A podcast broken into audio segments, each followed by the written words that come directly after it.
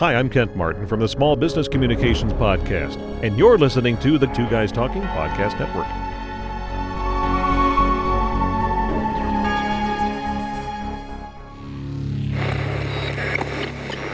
Two Guys Talking is an internet radio show podcast, providing you with complete, detailed, and always educational perspectives when it comes to television, feature films, DVDs, Blu rays, and the hottest in online entertainment.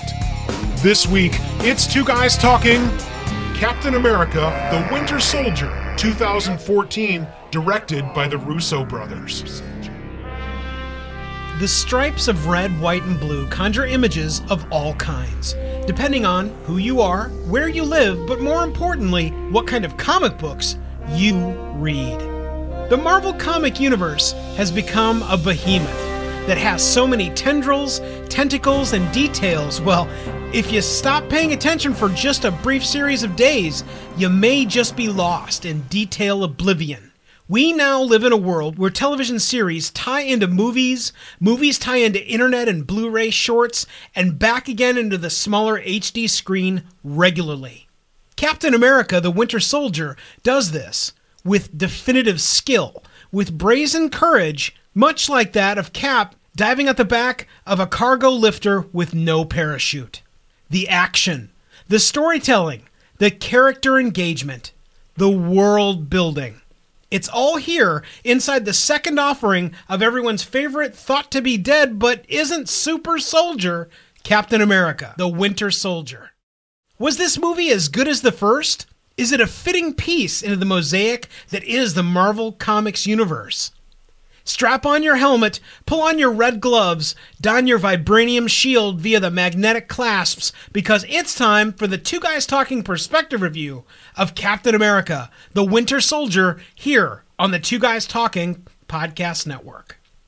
Greetings, everybody. I'm Mike Wilkerson, one of your hosts. And I'm Chris DiGiuseppe, your other host. And I'm Paul Spataro, your third host. And wow, we're in for another great review of one of my favorite properties, I think, of all time, guys.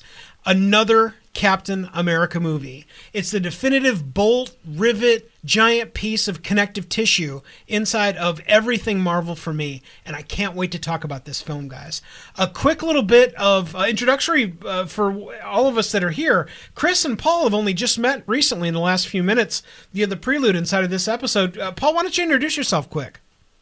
I'm Paul Spataro. If you've heard me previously on uh, Two Guys Talking, I was involved in the 2009 Star Trek reboot uh, review that we did, and Mike and I have worked some on uh, some of the reviews for Agents of Shield and Agent mm-hmm. Carter. Yeah.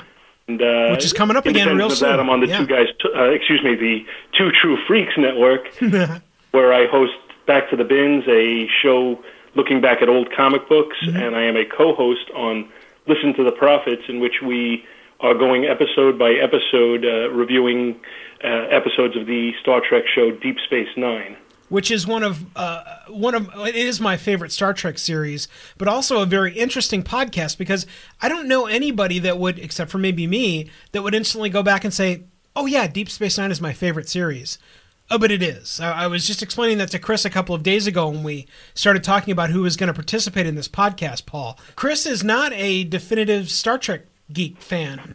Uh, no, I I like um, I did like the Next Generation. You know, I, I like the original Star Trek. Mm-hmm. I watched some of those. I like the Next Generation. Is, is it the bald I, thing, Chris? Is that it, it is? If okay. you know, if the bald guy's in charge, that's me. I mean, if you ever seen a picture of me, uh, you know, and and uh, yeah, I'm drawn to that. But no, I thought I did like the Next Generation. I thought that was a, yeah. a, great series, and you were telling me that no, Deep Space Nine. That's the that's the series you need to watch. Yeah, the, the the character arcs, the ability to go from season to season and have character arcs that last across multi seasons. Right. That's when you start talking about really engaging, deep story writing. And that's what we're going to focus on a lot inside of this review of uh, Captain America: The Winter Soldier as well. Chris, why don't you introduce yourself? Yeah, I'm Chris Giuseppe. I'm a police captain. I've been in law enforcement for 24 years. I am also a host on the WhatCopsWatch.com on the Two Guys Talking podcast mm-hmm. network mm-hmm. and you myself. love captain america frankly i do i do love this movie i thought this you, was an outstanding movie yeah, you, and I, have liked most of the marvel uh, Yeah. Marvel movies that have come. you and. I have talked many times about Marvel offerings in general, and where we always skew, skew down to when it's all said and done is something about Captain America. Right. And so that's why I wanted for sure to get you involved inside this review. The review, again, of Captain America, the Winter Soldier, the second offering of what I hope is a whole bunch of Captain America offerings. Uh, some quick housekeeping what cops watch. Now, I know Chris mentioned it very briefly, but I want everyone to go check out the most recent episode of whatcopswatch.com where Chris, myself, and also Paul Bastine, the owner of local Ultimate Defense Firearms and Training Grounds, came in to run through the 10 most prolific weapons of TV and movie history, mm-hmm. Volume 1. And folks, it's a great list. We're not going to spoil any of it because we don't do spoilers here, two guys talking. But you can find all of that right now by going over to whatcopswatch.com. You can also find all of that inside the show notes for this episode. Deep Trekkin' revealing the magic of Deep Space Nine. Oh, we've already given you a, a, a very tiny stroke of what awaits you over at Listen to the Prophets. But Paul, Paul, which uh, which episode have you recently done on that? I know that there's at least a couple that I saw. We're, we're into season two. Couldn't tell you exactly which episode. Probably about episode 15 or so. Yeah. That's as far as we've gotten in the recording. Uh, we we try we're trying to get a, ahead of the game. As far as what's been posted to date, I believe we're just at the very beginning of season two, maybe about three episodes in. Yeah, and for for those of you that know nothing about Star Trek, much less Star Trek Deep Space Nine, season two is when it really did start to come into its own. Uh, it it made it into the leap of really good fashioned storytelling right at the right at the eight or nine episode level inside of season two. And remember, back then was when you had 20 plus episodes a season mm-hmm. inside of television. So you have a bunch of content, which Paul and his buddies, I'm certain, now know. When you've got that many episodes, it's a lot. It's a lot of work, especially looking back on it now, so many years later. But it really is engaging stuff. The episodes aren't just great. The chemistry of what you guys have constructed inside that podcast is a lot of fun, and I encourage all of you to go listen to it. Paul, the the best way to get to them web wise is how? Probably the easiest way is through iTunes and just do a search for Listen to the Prophets. I believe it's put up there as Two True Freaks Presents Listen to the Prophets. Right, right. Uh, but you can also go to two twotruefreaks.com. Yeah, you can also go to the show notes for this episode of the Two Guys Talking podcast over at twoguystalking.com and you'll see banners and all kinds of awesome on the front page of Two Guys Talking that will lead you to all the links that we talk about inside this episode. So, guys, without any further ado, let's get deep into the perspective review of Captain America, the Winter Soldier, a second offering of True America. Sponsored by the St. Charles Office Center, Sprints Relay Missouri, and Acoustica's Mixcraft Recording Software. Captain America, the Winter Soldier. The hype. So, what was the atmosphere on the internet and what was going on when you guys saw this film? One of the neatest pieces of what's going on with Marvel in general is the way that they construct their hype machine. Mm-hmm. Uh, this is not an accidental thing. This is not the internet spark some fervor. This is a it is a well-oiled machine that has pieces and hooks built into previous movies that structure and feed what comes, along with trailers and pieces parts and little bits that are tucked into DVD and Blu-ray releases. And so it was thick when this movie was coming out. Sure, absolutely. The merchandising, we went to see it. I remember we didn't see it right away because the theaters were going to be packed. Oh, yeah. We knew that because of all the advertising that they did prior to. I remember when I went and saw it, we, we went to the theater where we had the recliners and they, they served the food and so Sure. on and so forth. And, and uh, I liked the first Captain America movie. Uh, this one, I thought this one, I like this one more, I think. I know you, you Paul- disagreed with me. But Paul, I- where did you see this film? I saw it at a local theater just about a mile or so from my house. So it's a smaller theater, but you know, nice screens, nice sound, and uh, generally we can get in even on a on a big opening without it being sold out. Okay. As you, you talk about the hype for this one, put it in perspective with me as a as a huge comic book fan. Basically, any comic book movie that comes out, I would be on board for. But by the time this came out, the Marvel Cinematic Universe was pretty much a runaway train, Oh, yeah. and and was picking up people along the way who had, who never had any interest in comic books before. Uh, I, I dare say, uh, perhaps Chris, you might be one of those. I am. I am. I agree. yeah. And and by the time this came out, I, I- I knew that that, that something was really going on because by the time this came out, my daughter, who's now 15 years old, was anxiously awaiting it. And it wasn't just because she thinks that Chris Evans is dreamy, but uh, I'm sure that didn't hurt it any. The, the hype machine was huge, but I don't even think that the hype machine was all Marvel at that point. I, I think the, the fan base had grown to such an extent that the, the anticipation for this movie, uh, along with all the Marvel Universe movies pretty much, was huge. As we'll talk further, I don't think it disappointed. No, it definitively did not disappoint. And I think something else that we couldn't possibly bring to bear for anything else inside of the Marvel Cinematic Universe, much less the televised universe, that's the piece that was so awesome here. Is that very much, as I quoted inside the intro of this episode, we went from a television series that spilled directly into this feature film inside of gargantuan, huge theaters with giant sound systems and full mm-hmm. theaters mm-hmm. back into the television theater. Right.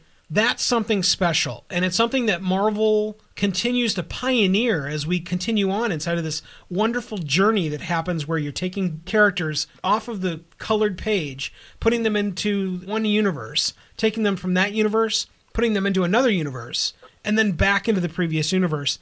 Like they never missed a step. Well, it, it it demands a respect for the writing too. To write, and, Yeah. and and as a writer, I know how difficult it is to interweave a plot from book to book to book. But you know, to do what they did, where you have a television series, you go into a movie, Mm-hmm. and then back into a television series with that writing, and to keep it in order and to keep it interesting. And I didn't know that because I did not watch the Mm-hmm. We television the television show at the time, Yeah, right. Mhm. until afterwards. I think that was very, very well done, and I think that my appreciation and respect for the writing that they did in that, uh, it's just tremendous. Well, and it's unmatched. I, I think what, what Marvel, Paul kind of touched on a little bit with the runaway train thing, but it's not just a one runaway train. It's a runaway train on a track that leads to awesome. Right? I, I, you know, are you ready for more comic book movies? Yes, please. May I have three more? That would be Right. great. And that's where all of this is heading towards. It, it is spectacular. It's it's not matched. There is nothing else that exists inside of entertainment that matches it at all. Right. Nothing. Right. Yeah, uh, as far as I can tell, it's unprecedented to have the way Chris was describing it, to have a TV series ongoing like that, and then shift into a movie during the actual season, Yeah. and then ha- come back into the TV series and pick up from where the movie left off, and and the movie invigorated that TV show. Uh, I think you'd agree with me, Mike. It went Oh. from being a good TV show to being must watch, at least for a period of time there, Yeah. That, well, I, as I a think result of this movie. I think you hit it right on the head there, especially as a Marvel fan. Uh, and for those of you that don't know, that are only listening to two guys talking stuff, we have a podcast on the network called the Agents of S.H.I.E.L.D. podcast. And not so strangely, the Agents of S.H.I.E.L.D. follows every episode of the Agents of S.H.I.E.L.D. on ABC. And so it was wonderful knowing that we're going to go from that platform to then into this platform inside of our perspective review, back into what happens inside of every weekly watch review of Agents of Shield. It was tremendous. It, it builds a, it amps a volume of authority, uh, some really great anticipation, but then it does not disappoint by even the twists and turns that you get inside of the film that still don't disappoint when it comes back to the smaller screen. Right. That's magic. It's it's tremendous, and it really does make the hype level live up to a real, real perceived value point. I agree. That's where we ask you guys, where did you guys see Captain America, the Winter Soldier, and what did you guys think of this wonderful twist from television into feature film, back into television, into Comic Cons during the summer? I mean, it it really did ride well, and we want to know what you think. Go over to our website over at twoguystalking.com. That's the number two, guystalking.com. Click anywhere inside the contact area on the right hand side of the page, fill out the quick web form, and tell us what did you think of the hype inside of Captain America, the Winter Soldier? Captain America, the Winter Soldier. The money. Ah, it's everyone's favorite point inside of every perspective review to talk about cash, dinero, the green.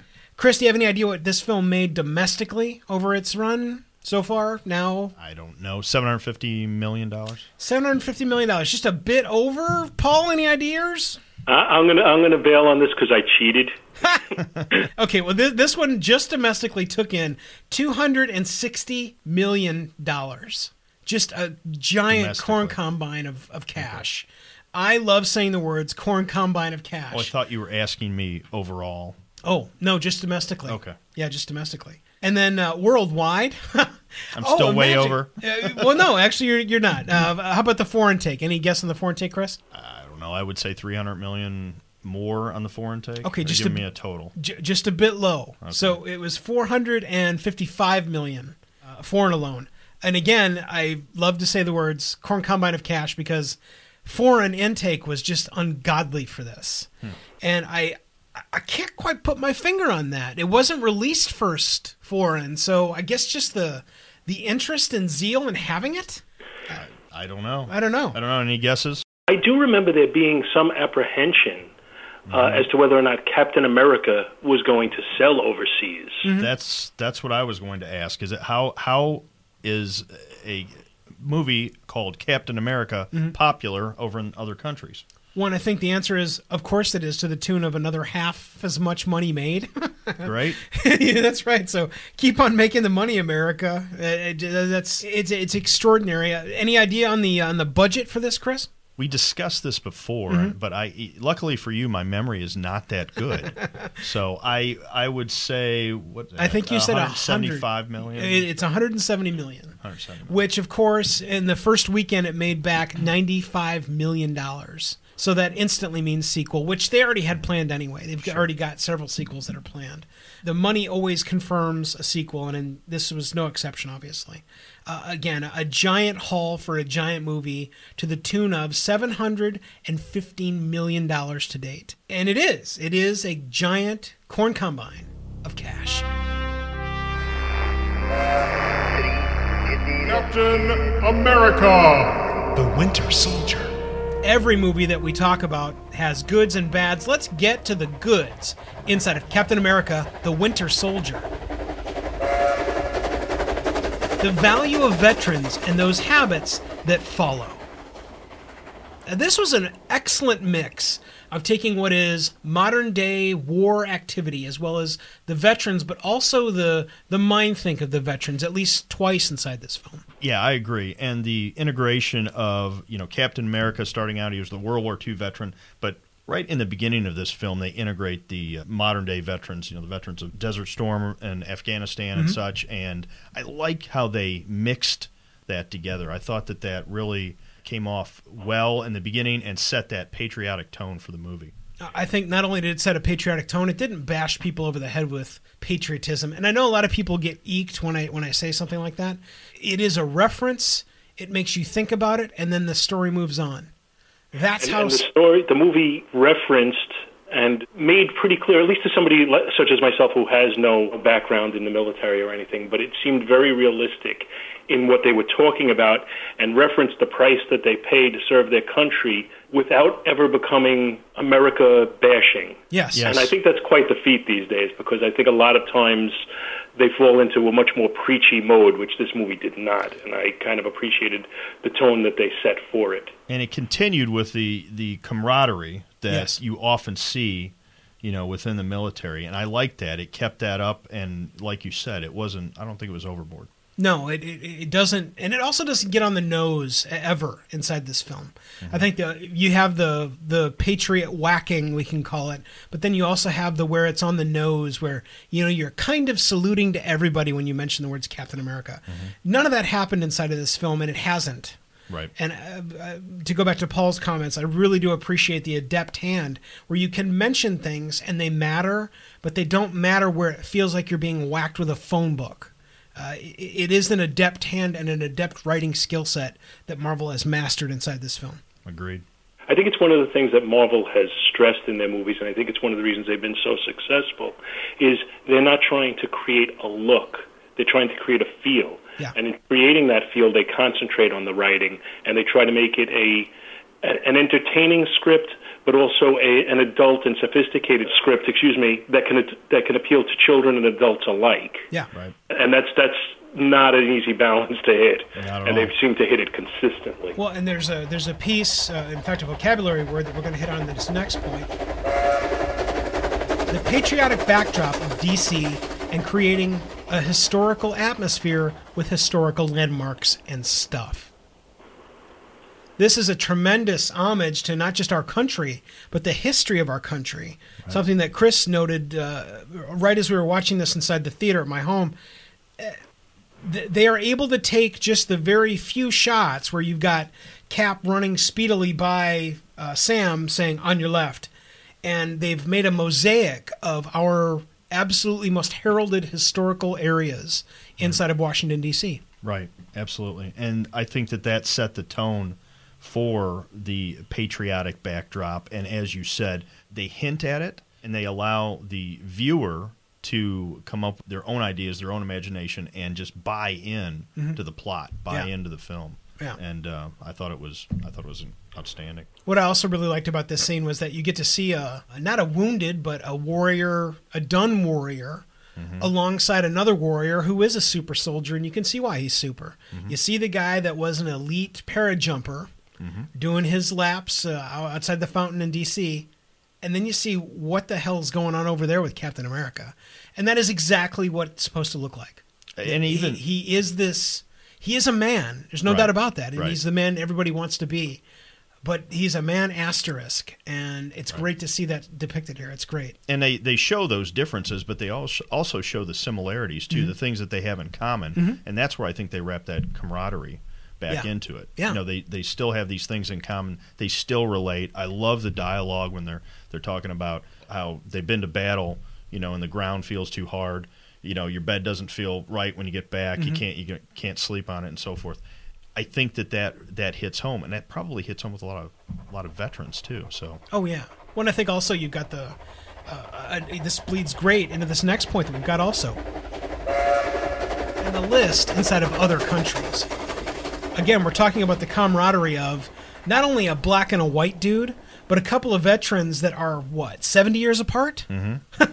So there are commonalities that go across, but then we come across the list where Cap is making a list of things that must be experienced. Right. And what I found really interesting, and Paul, I don't know if you got into the features at all of the Captain America Blu-ray, but inside of there they actually go through a listing of the other lists that were made available depending on where the film was shown country-wise. Oh, I did not see that. Yeah, that would be very interesting. uh, Though. you know, I, I- am going to have to go back and watch that. yeah, just having coming back to think of it, that might explain a lot of why you have a lot of popularity inside of different countries because they bothered to essentially cater to different um, value systems and structures inside of other countries inside the list that they were compiling. within a historic timeline, Yeah, yeah, very very unique. yeah. And again, another uh, master stroke of writing. Great stuff. Now, just just to touch on, just you mentioned it quickly, and I, I don't want to let it go by without touching on it. In the comic books, you mentioned the camaraderie between uh, Cap and Sam.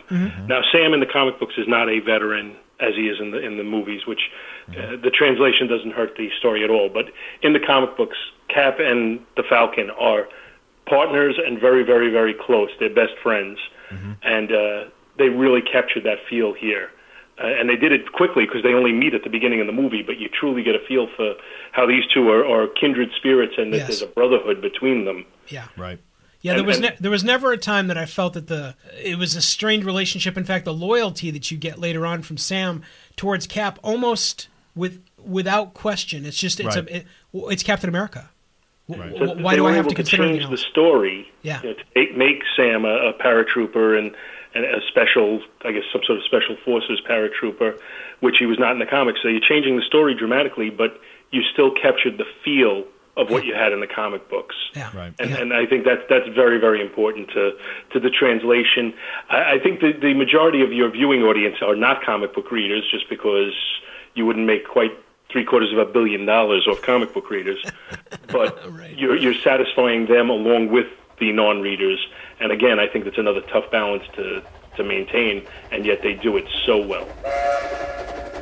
the value of concise exposition. Now, Chris, when we were talking about this in the prelude, you'd ask me what is an exposition scene. And what I always tell people for exposition scenes is when you hear the word exposition, especially inside of a review from something like Two Guys Talking, mm-hmm. what I want you to instantly think of so that you've got a fundamental understanding is a map. And on the map is a circle on one end, a dashed line, and then at the end there's an X on the end of the dashed line. And if you remember that as everything exposition, you'll now understand that an exposition scene is where somebody whips out a map, essentially. Um, very often it is now digitally compiled, where there's this spinny wireframe map of whatever it is they're trying to do. And then someone will go, okay, this is what we got to do, everybody. Pay attention. And they'll go, first we got to do blah, blah, blah, blah, blah. And he points at the circle. And then he'll say, and then we've got to circumvent the blah, blah, blah, blah, blah, blah. And as he follows his finger across the dotted line, eventually the finger arrives at the X, where they've got to get, or everything fails. Mm-hmm. That is essentially the definition of an exposition scene. And what I loved about this film is that there's not just one. There's got to be probably seven or eight inside this film, but they never, ever feel like somebody's standing in front of a map simply going, okay, time to go from A to X, ready and go. You never have that inside this film. And that, my friend, is adept storytelling. Well, and it's difficult in writing too. It's it's difficult to do when you open so many loops. Yeah. You've got to remember to close those Yeah. and to come up with a unique way to have your audience and your viewers to. If it, if it's too superficial, they're going to guess it. It's going to be boring. Yeah. Okay. Yeah, But yeah. To, to take each one of those and create a unique way to have that audience member uh, think through it and uh, spark creative thought among that that person who's viewing it. It's difficult, Yeah. especially when you have all these loops open. You have to remember to close them all. But they did a they did a great job, and kudos to the writers. Yeah, yeah. The cast. Let's talk about them all. Just kidding. We're going to hit on just a few of the ones that really, really do make a difference here. We're going to start off with the one that Paul's daughter is obviously in love with. Uh, When I very the very first time when I heard they they had cast Captain America, and it was the guy that played the Human Torch inside the original Fantastic Four film. I didn't cringe because I knew that he pulled that character off. He, he really did. Chris did a wonderful job inside of that, and he was Johnny Storm.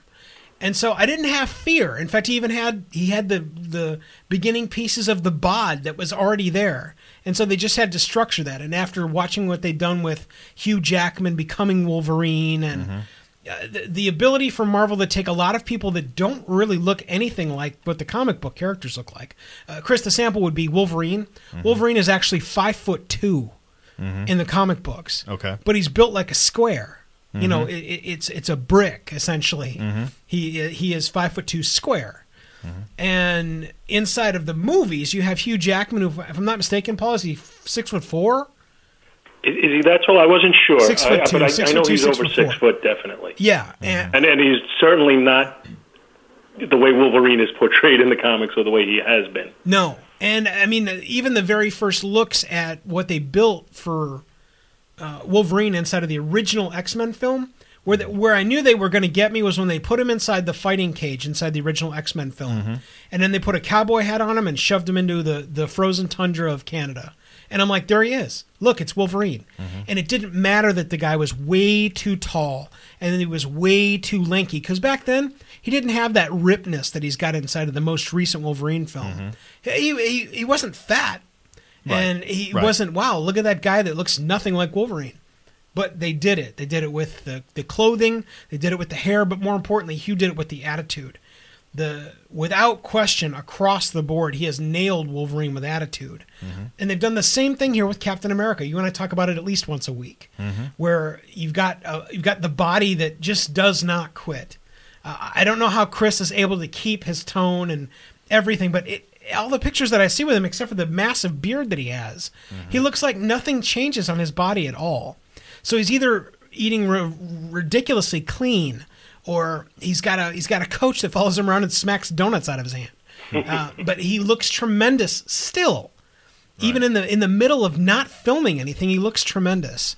And they have created a character here inside of Captain America that I just I don't see anything else that matches that currently. But it, you know, as Paul said, I believe before too, they're trying to reach out to both audiences, as in the comic book fans and the non-comic book fans. So when I see Wolverine, I don't know because I never read comic books, and you know the the movie comes together and it flows well, and and uh, it's uh, it's interesting to hear from comic book fans that that that that would be perhaps something that may disturb disturb you, but they've pulled it off so well and they've written it in so well that it doesn't. So Yeah. There is nothing about the casting of uh, Chris Evans that just, I think disturbs anybody who's fans of the comic books. He took that character and brought him to life on the screen. Yeah, I, it's fair to say, very much like he did inside the original Captain America film, which uh, total biases outward and showing to everybody. I loved that movie. That is, without question, the best translation from comic book. Go ahead and get that if you need to. can we pause? Yeah, go ahead. Okay. I'll finish out my sentence. We'll wait for you. that was the best translation from comic book to cinematic film universe that I've ever had. That I, I can literally look, Paul, at every eight or nine minutes inside of that film, and I see something ripped from a comic book page, and that goes again back to really great storytelling, but really innate direction inside of a film universe.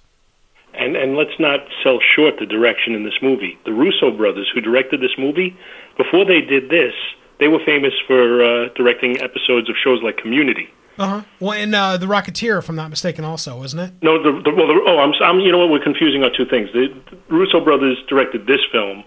Uh, the Rocketeer's director, all of a sudden I'm drawing a blank. I'm sorry. He he directed the first Captain America movie. Yeah. Well, and I, I absolutely love that. I the that that um, that tinny shine that was on the back of the Rocketeer's rocket booster is what mo- made the first Captain America film for me. Every single frame of that movie, in particular the parts with Hayley Atwell, uh, hubba hubba hubba, just Uh, yeah. magical.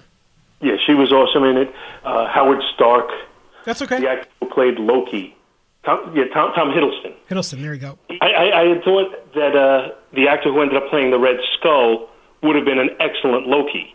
And then I saw the Thor movie, and I was like, nah, they, they nailed it. Yeah.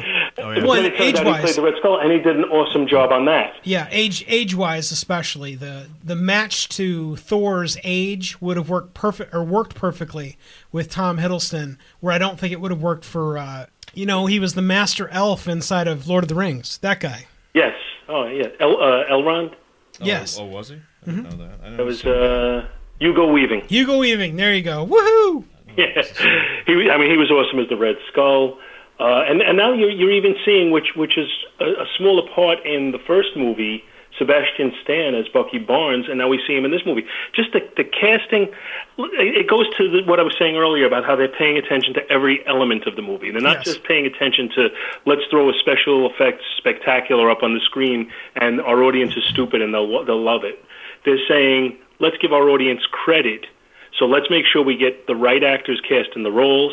Let's make sure that we get a good script, and let's put up a really good product. And it pays off for them because they make three quarters of a billion dollars on it. Yeah. Yeah, oh, and there's, So- there's something else that you, all of your comments really lead into, and it's something that Chris brought up is there's actual support for minor characters inside this movie. You don't have a character where it's kind of a look, they're on screen, they just disappear and nothing else happens with them. Th There is support for every character that matters inside of this film, regardless of it's something as reasonably fly, only flying around like what happened with Falcon inside of this movie, or someone as detailed as Captain America giving soliloquies. Everything in between all has mass. Or, or even look to uh, Garry Shandling's character and how now they brought his character full circle from what he was doing in Iron Man 2, and now you have a whole nother justification for his behavior and his actions in that movie that make that movie make even more sense in hindsight. Yeah. Right, I agree. Every character has a reason. I think it offers to the audience a a chance to go back and rewatch it more than once. Oh, yeah. because I've caught things, and I've watched this movie a lot, Mm-hmm. And I've caught things the last time when we sat down and watched it that I didn't catch in the first I don't know twenty times that I watched it with the kids. Yeah. So Well, as did I. As did I. And that really does say something, especially for a modern day movie, especially one that all of us pay so much attention to originally. Mm-hmm. When you can watch it again and find something else, and then have a podcast very much like this one where Paul brings up Garry Shandling and now why his antics inside of the original the original Iron Man film suddenly make more sense. The inclusion of the hindsight of this movie with the original Iron Man film, that's tremendous. And I think that's their intention oh, to Oh, yeah. have you watch it more than once and to have you watch it from beginning to end. Yeah. I mean, the things that they do with the credits. No, we're going to put a scene after the credits. You may miss it. So you need to watch all the credits and then try to figure out the scene after.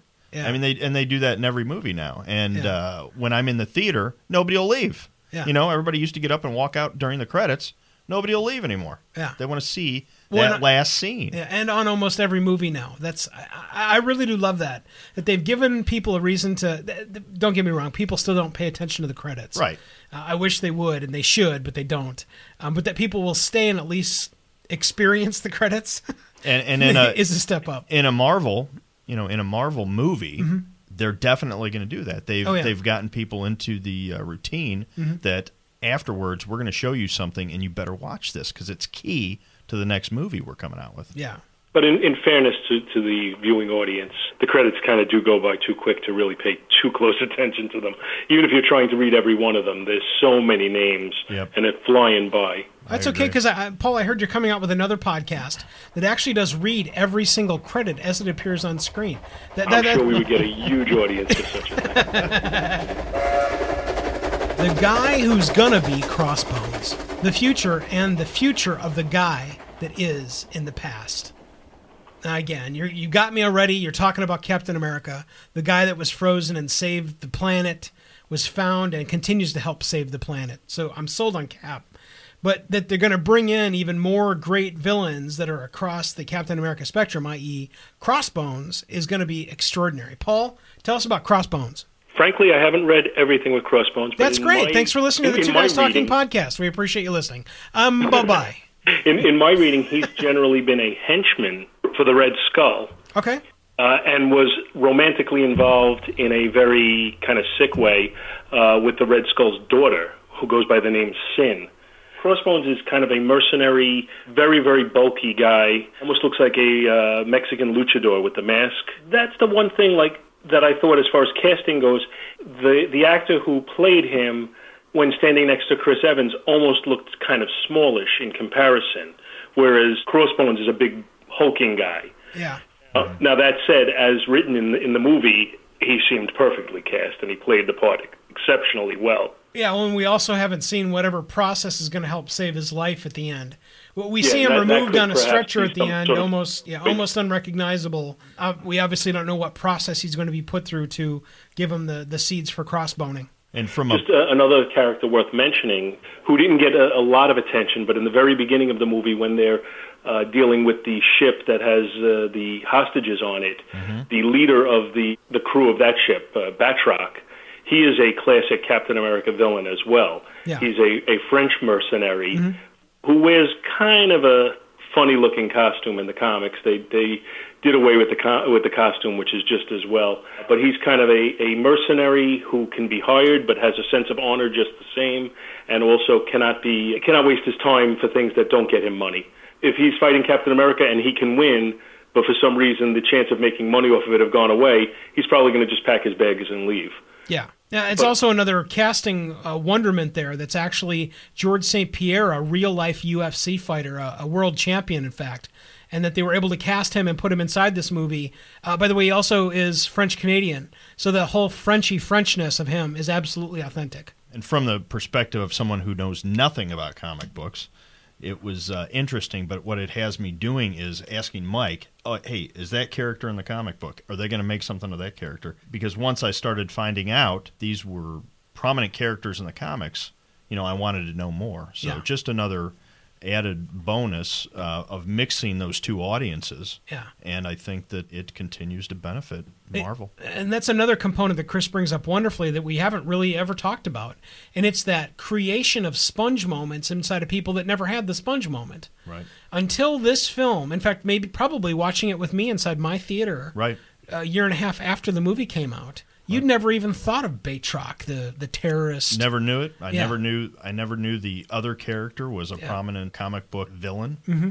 So no, I And, and that's that. extraordinary. I don't know another property that does that. Maybe, maybe one of the Bond properties where you go, hey, I wonder if that villain was actually in the books Mm-hmm. or something else inside of the Bond universe. But other than that, I don't think that really does happen. Well, and it's caused me too on some of these movies to go back and research some of the comic book characters. You know, when, Mm. Yeah. when you go back to the uh, Guardians of the Galaxy, I, you know, I went back and researched Thanos and some of these other characters. I, I, I never had any knowledge of that, Yeah. but it just continues to spark that creative thought and that question Yeah. of, hey, who is this?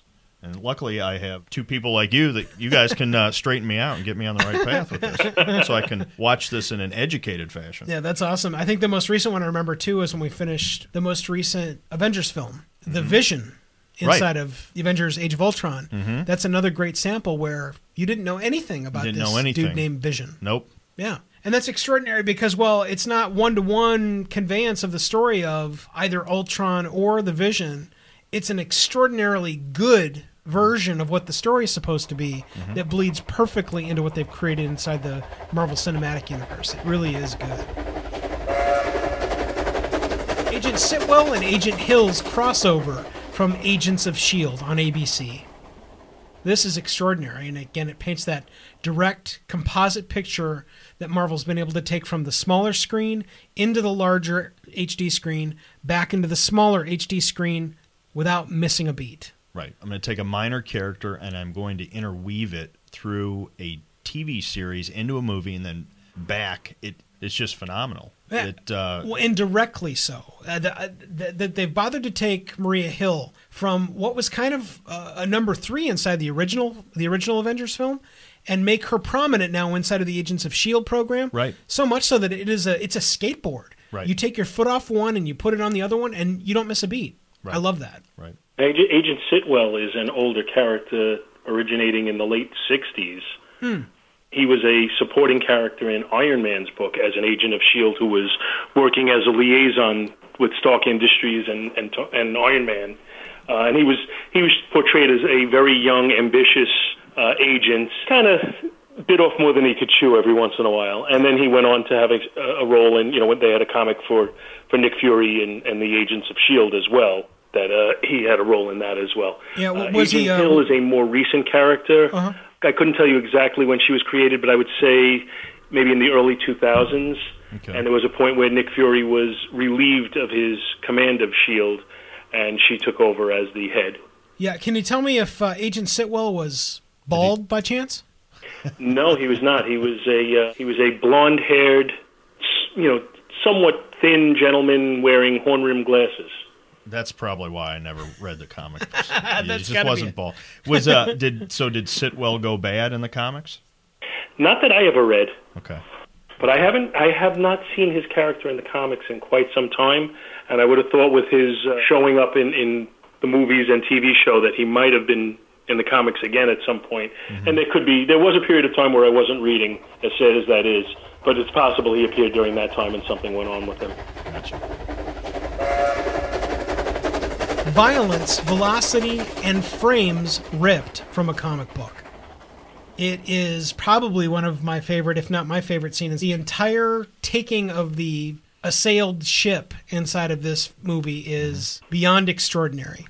The thundering, epic, silent punching of Captain America.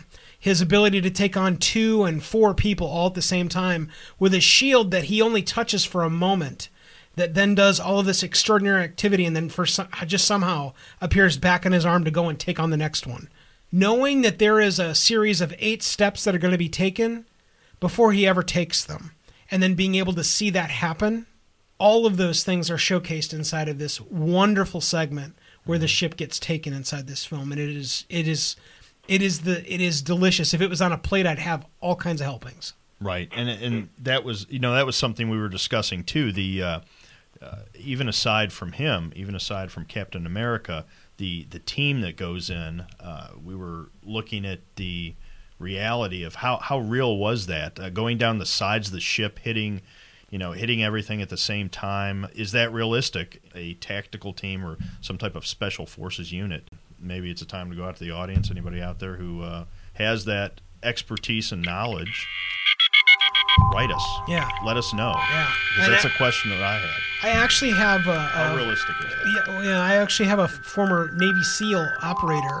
Mm-hmm. Uh, his name is Chris Sajnog, and he does a series of shoot like a SEAL, a professional SEAL shooter guy, Ness, that we'll link to inside the show notes for this episode. Mm-hmm. Okay. But he might be a guy to ask because if it's not him that could know, he's got to know somebody that would know for sure. Mm-hmm. Yeah.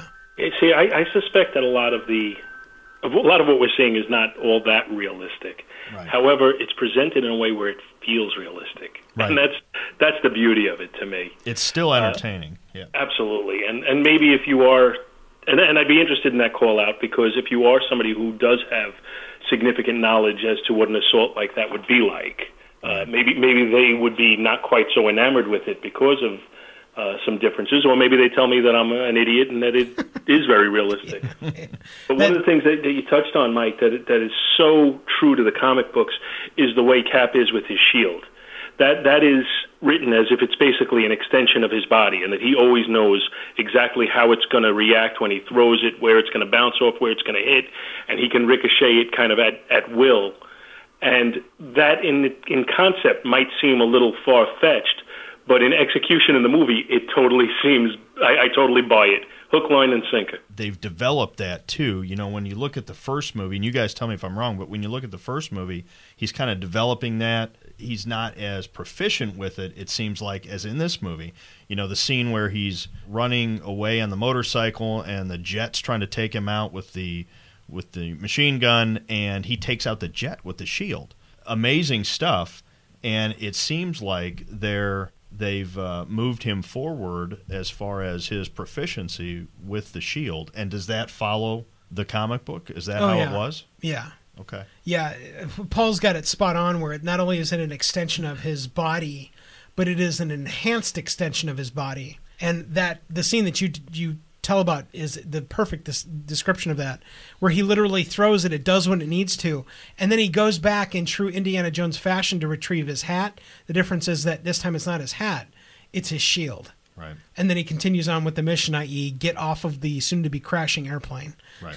yes, it, it is wonderful. It's it's deliriously not realistic, but when you add it all together, it, it, it's a perfect composition of what is Captain America. right. And if it's not realistic, but it can make you sit there and say, I know it's not realistic, but I'm buying it anyway, Right. aren't they doing just an incredible job then? Yeah, absolutely. Yeah, yeah, yeah. Uh, something else I did want to mention that it doesn't usually happen inside of films, especially ones that get into a large familial audience, but the veracity. So look, there's a guy that's trying to stand up, and as he puts his hand on the wall, Captain America throws a knife through it into the bulkhead of a ship. There it is, dude. It's bold. It's right there. It, it happens quick, but it and it's a piece of why the guy gets his ass kicked because he can't move because he's push pinned to the the bulkhead of a ship. Right. But that they bothered and can do that, and it you you kind of blink and it you it you it just passes by you. That you can do that inside of a movie like Captain America speaks to the storytelling ability of both the film, but also the filmmakers. Who someone said, "I'll tell you what. What if Cap? Um, why doesn't he throw a knife?" And he sticks the the guy's hand to the bulkhead of the ship. Yeah, man, write that. That's awesome. And very often, Paul and I have talked about this in other movies, where we hear those sounds where you hear the, the guy going, "Oh yeah, that's awesome. Write that. Write that shit, man. That's awesome." And you'd think it was stupid, hmm. except it's not stupid. Here, it works perfectly. Well, and and there are movies where they put so much action into the movie that it gets cheesy. You Yeah. know, it, it, it it's just overwhelming in that. Yeah. And they were able to pack a lot of action into this movie. Oh yeah. And I never felt like that. No. I never had that that feeling when I was watching it. So it's Paul, Paul they- really really hit it on the head. I think where with Captain America specifically, anything that he does inside of these movies, I have absolutely no problem with because we've already taken the disbelief pill, and he is a super soldier. right. So let's go to the book that defines super soldier. Oh wait, we don't have one. And that that's how you're able to scoot past 90% of the problems, quote unquote, that we see with the films. right. And something else to think about too with all of this is in the first movie, as you'll recall, when he when he sat down with the scientist and they discussed it, it said he said the formula is going to take what you are and make it more. Yeah. Yeah, yeah. so if you were yeah. a bad person, it would make him a worse person. Hence the red skull. Red Skull, right. But Steve Rogers was not a physical specimen. It made him a physical specimen, but he was definitely a more cerebral person. So he became, which is kind of discounted when people watch it, they don't think about it. He also became a much better tactician and a mm. much better person who can now he can see what's going to go on with that shield because he was a cerebral person mm-hmm. and he just takes it a step further. Yeah, I'm going to go even further on that. And it, it, it took the man who had heart. Right, the man who had values and Yeah. integrity, and it, it it furthered that, Yeah. and it gave him the ability to further that. And I think that's what I love most about the character is his integrity and honor and values just stand out, and they don't give up on that. They continue that through all the movies, you know, through the Avengers movie, and they keep hitting on it. And I think that's why people love this movie and love this character. Particularly uncheesy one liners. and that's tough.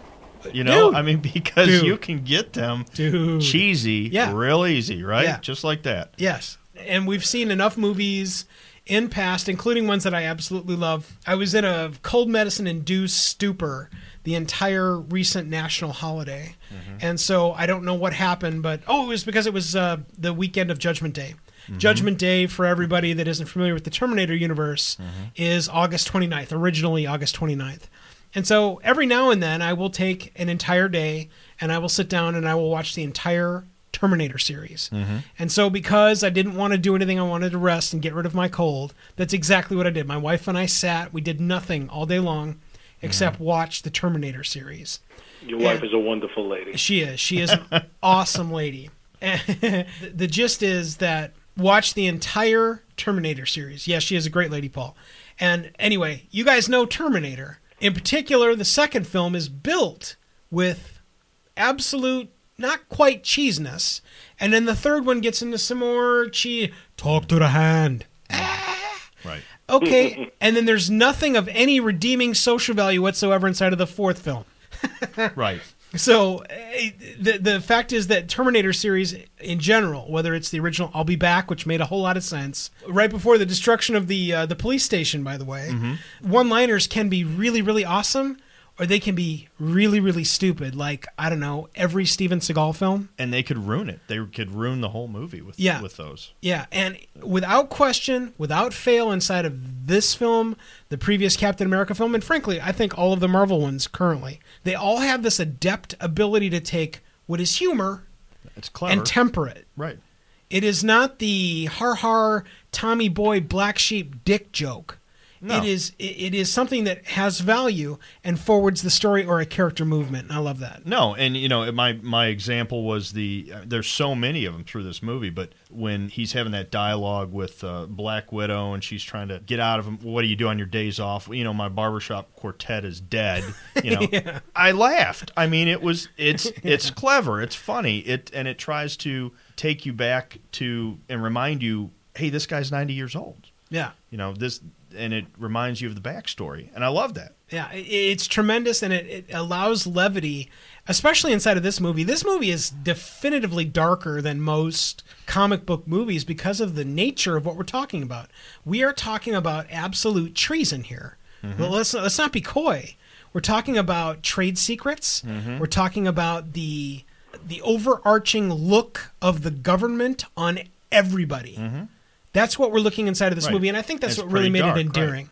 N- Not only is it a dark content and dark matter, it's real. We- But I'm going to throw that tinge of comedy in there every once Yes. in a while to keep it light. Yeah, it, it definitely becomes a giant stew that they mix things into to give you a different flavor every now and then, so it's not the same tone throughout. And it, it like we were discussing before, they had the scene where they're about to go attack the helicarriers Mm-hmm. and Falcon says to him, "How do I discern the good guys from the bad guys?" And the one-liner is, "Well, if they're shooting at you, they're bad." and like I told you, as a personal story, it made me flash back to my uh, patrol days when we had the call of the wrong way driver, and I uh, called out over the radio and said, "Can you give me a description of that car?" And uh, some uh, smart aleck I had on the uh, you know in one of the other cars said, "Well, it'll be it'll be the one coming right at you." Well, thank you, thank you for that.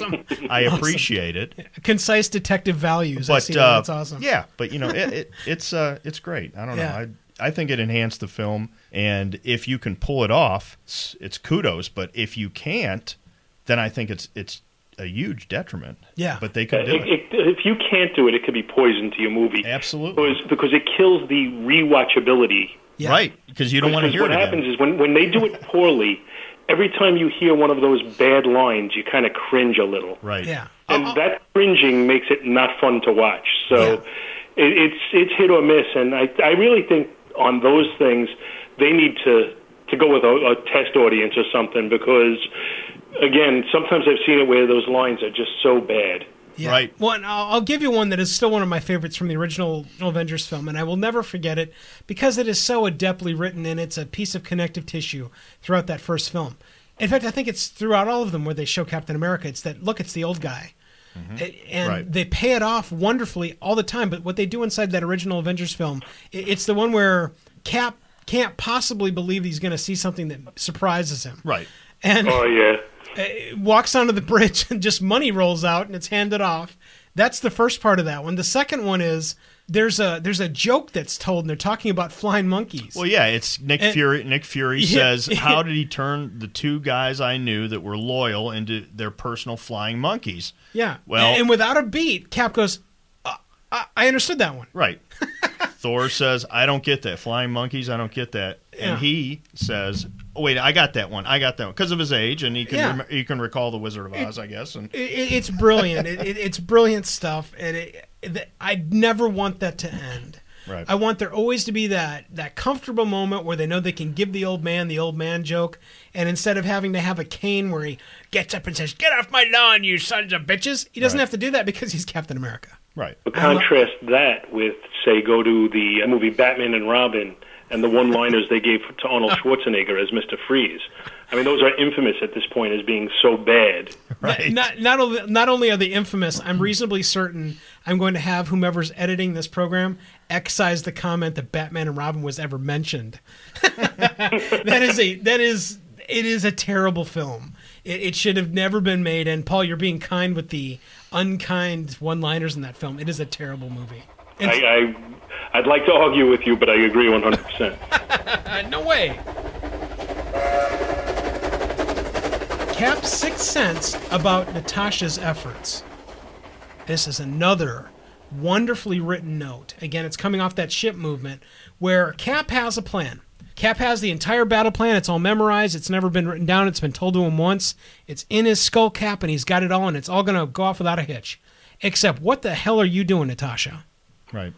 and that that begins to unfold this other invisible arm of this movie. Right. The division, the division of integrity, the uh, the Nick Fury standards, and then the Captain America standards. They're distinctly different. Yeah, it is extraordinary. And these kind of little tiny quick moments that happen that build the again, I love using that word connective tissue between the characters, but then the connective tissue between the characters and the story. And then the third one is the connective tissue between each of the characters, the characters to the story, and then the story to the world that's been built. Right. Brilliant. Right. It is brilliant. Absolutely, and they continue with that. They, Yes. they continue that when you know when him and Fury have the dialog Mm-hmm. and when him and uh, the Black Widow have the dialogue. They they continue to And an ongoing dialogue. You're and an absolutely right ongoing dialogue, Yeah. and they continue to show the differences to make sure that each character stands on their own with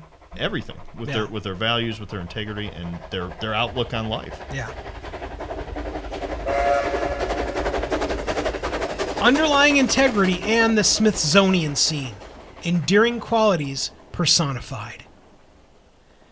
It's not because Gary Sinise is featured inside of the voiceover, but it's a part of it. That's, Gary that's Sinise a good reading part of it. It, it, is instant patriotism to me. That's right. All I need for him is to be standing someplace else going, You'll never sink this boat. That's right. Because that's the only other thing that's more heroic to me than listening to just Gary Gary Sinise read things. Running through the detail of Captain America. All of those, for those of you that don't know, that is those are all exposition scenes, but you don't know it because they're being read by uh, wonderfully, patriotically. By Gary Sinise as you get to look at these wonderful pictures of times long gone by that suddenly become times now. Right. And you know, in writing, a lot of times what they'll tell you is to recap to remind your audience of a certain thing, and them taking you back through all of that, going back, you know, basically going back to that first film. Where did it start, and how does it progressed? Mm-hmm. Yeah. I'm going to give you a little recap so you didn't forget how we got to this point. Yeah. and it's brilliant. Yeah. Uh, we're going to add links to a whole bunch of wonderful Lieutenant Dan moments because uh, uh, Gary Sinise himself has done so much more with his life post Lieutenant Dan. Uh, and it is amazing the seed moments that that role allowed for him to be personified as Lieutenant Dan. His band is called Lieutenant Dan Band. All of the efforts that he does for all of the troops across the board, regardless of where they are inside of their careers, is amazing to me. And him adding in that very, very tiny little spoke inside of the wheel of this film, it adds so much validity and interest into it. I, I, I just, I loved all of it. And now they have to find a role for Gary Sinise to play in one of these movies where he's actually on screen because he would fit into this Marvel universe very well. Yeah, I, I totally agree with that. In fact, somehow making him another heroic guy that goes into the into the mix with Captain America during one of the many adventures that I hope somehow they're able to go back to. There's so many opportunities to go back inside of my favorite Captain America outfit that they have currently mm-hmm. that he steals back from the Smithsonian side of this film. Another reason why I love this film. And, another he- moment with Stan Lee. Yes, yes. I'm so fired. Awesome. All the value pieces of all of that is excellent, and adding on Gary Sinise would be just another wonderful moment. Visiting Peggy and the Spectre of Alzheimer's.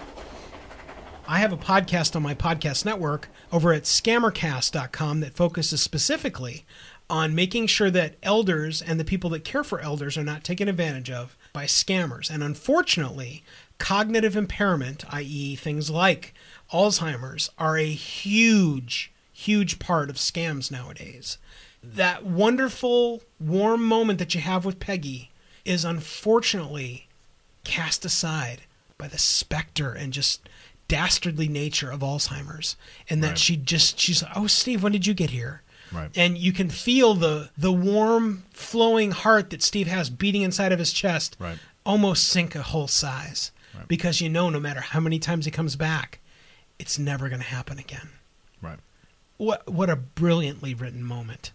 Brilliantly written and brilliantly acted. You can feel his love for her in that scene.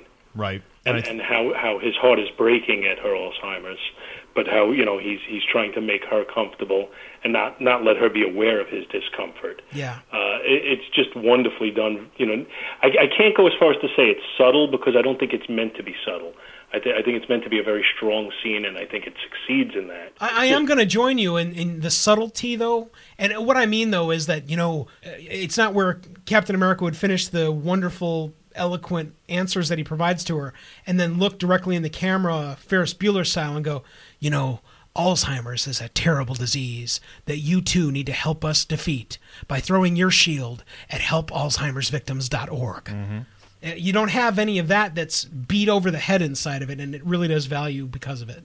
it it speaks to me that his attributes of loyalty, you know, to Mm. people and to his friends, and after all this time, he's still loyal to her. He still goes and visits her, and I think it's just another way of them continuing to mold that character creatively and uniquely to say that you know look here here's another aspect of Captain America loyalty to friends loyalty to God country family. That's the you know American patriot. I think this is just another another way for them to continue to chisel out his character.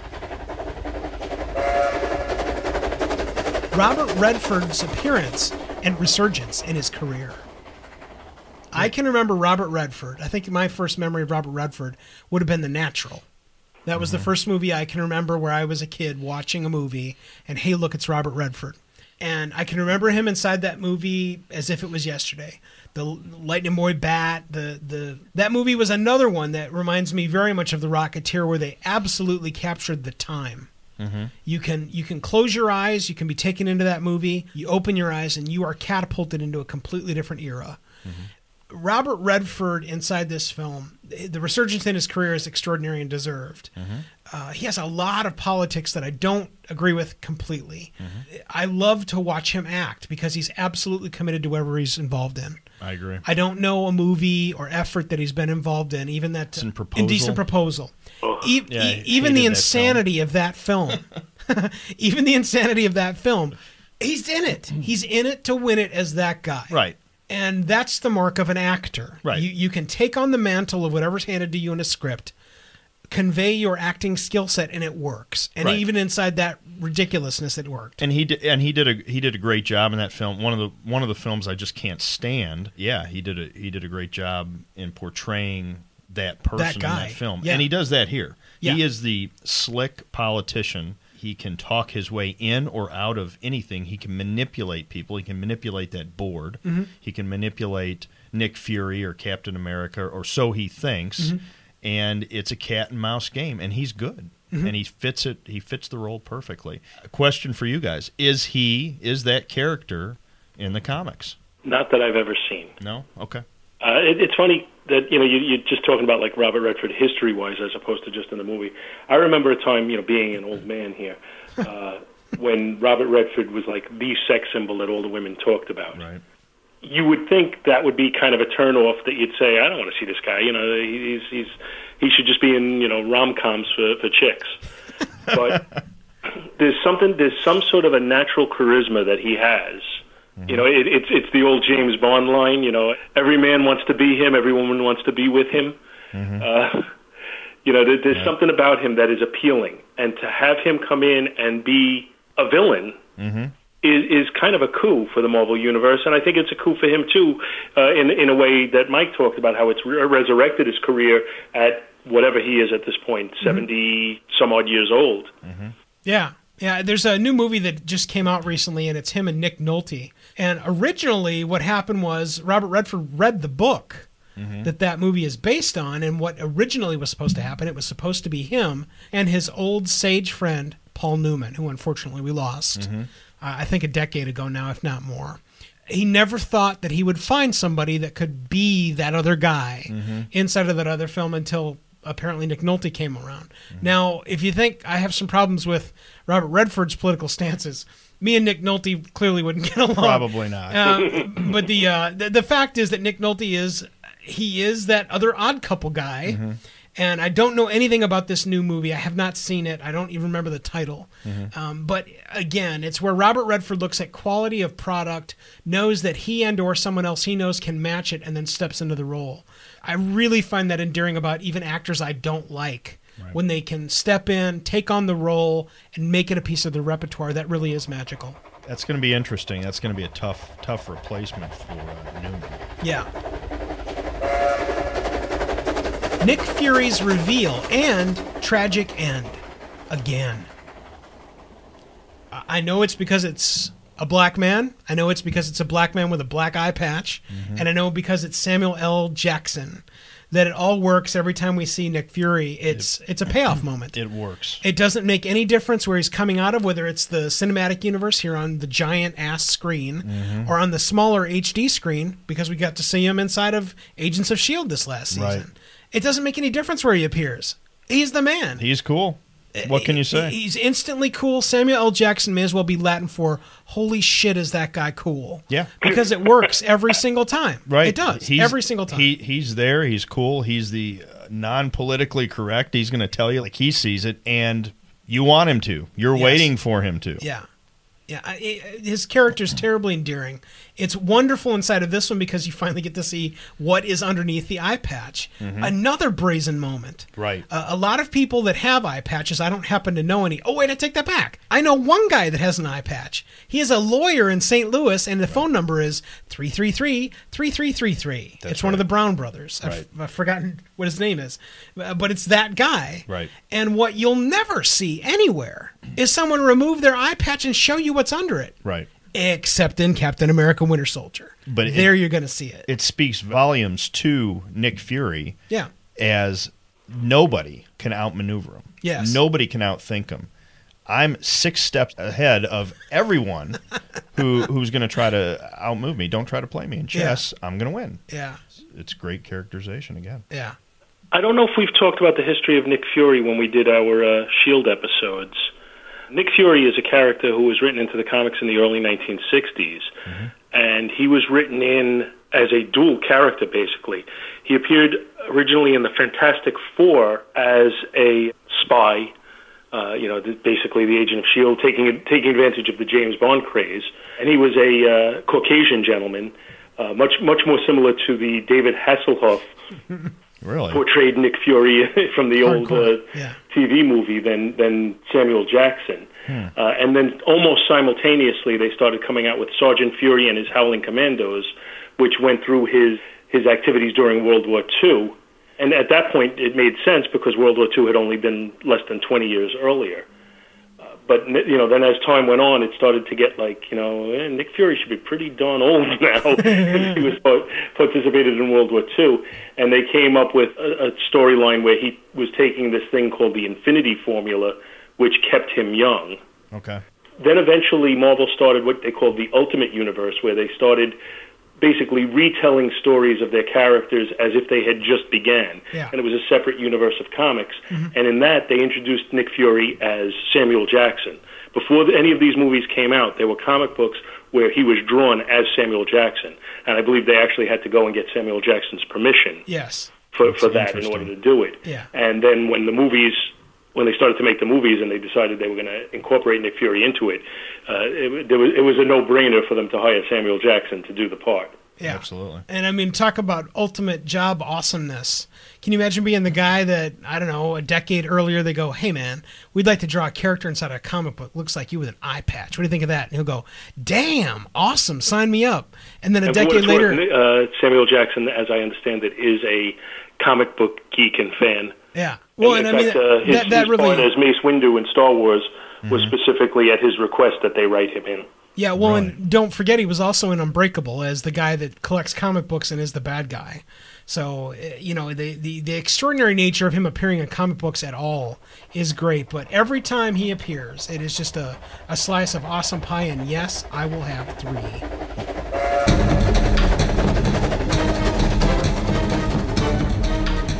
Action busting the Nick Fury ambush. Now, thankfully, we have a 25 year law enforcement veteran that has connections to all kinds of people.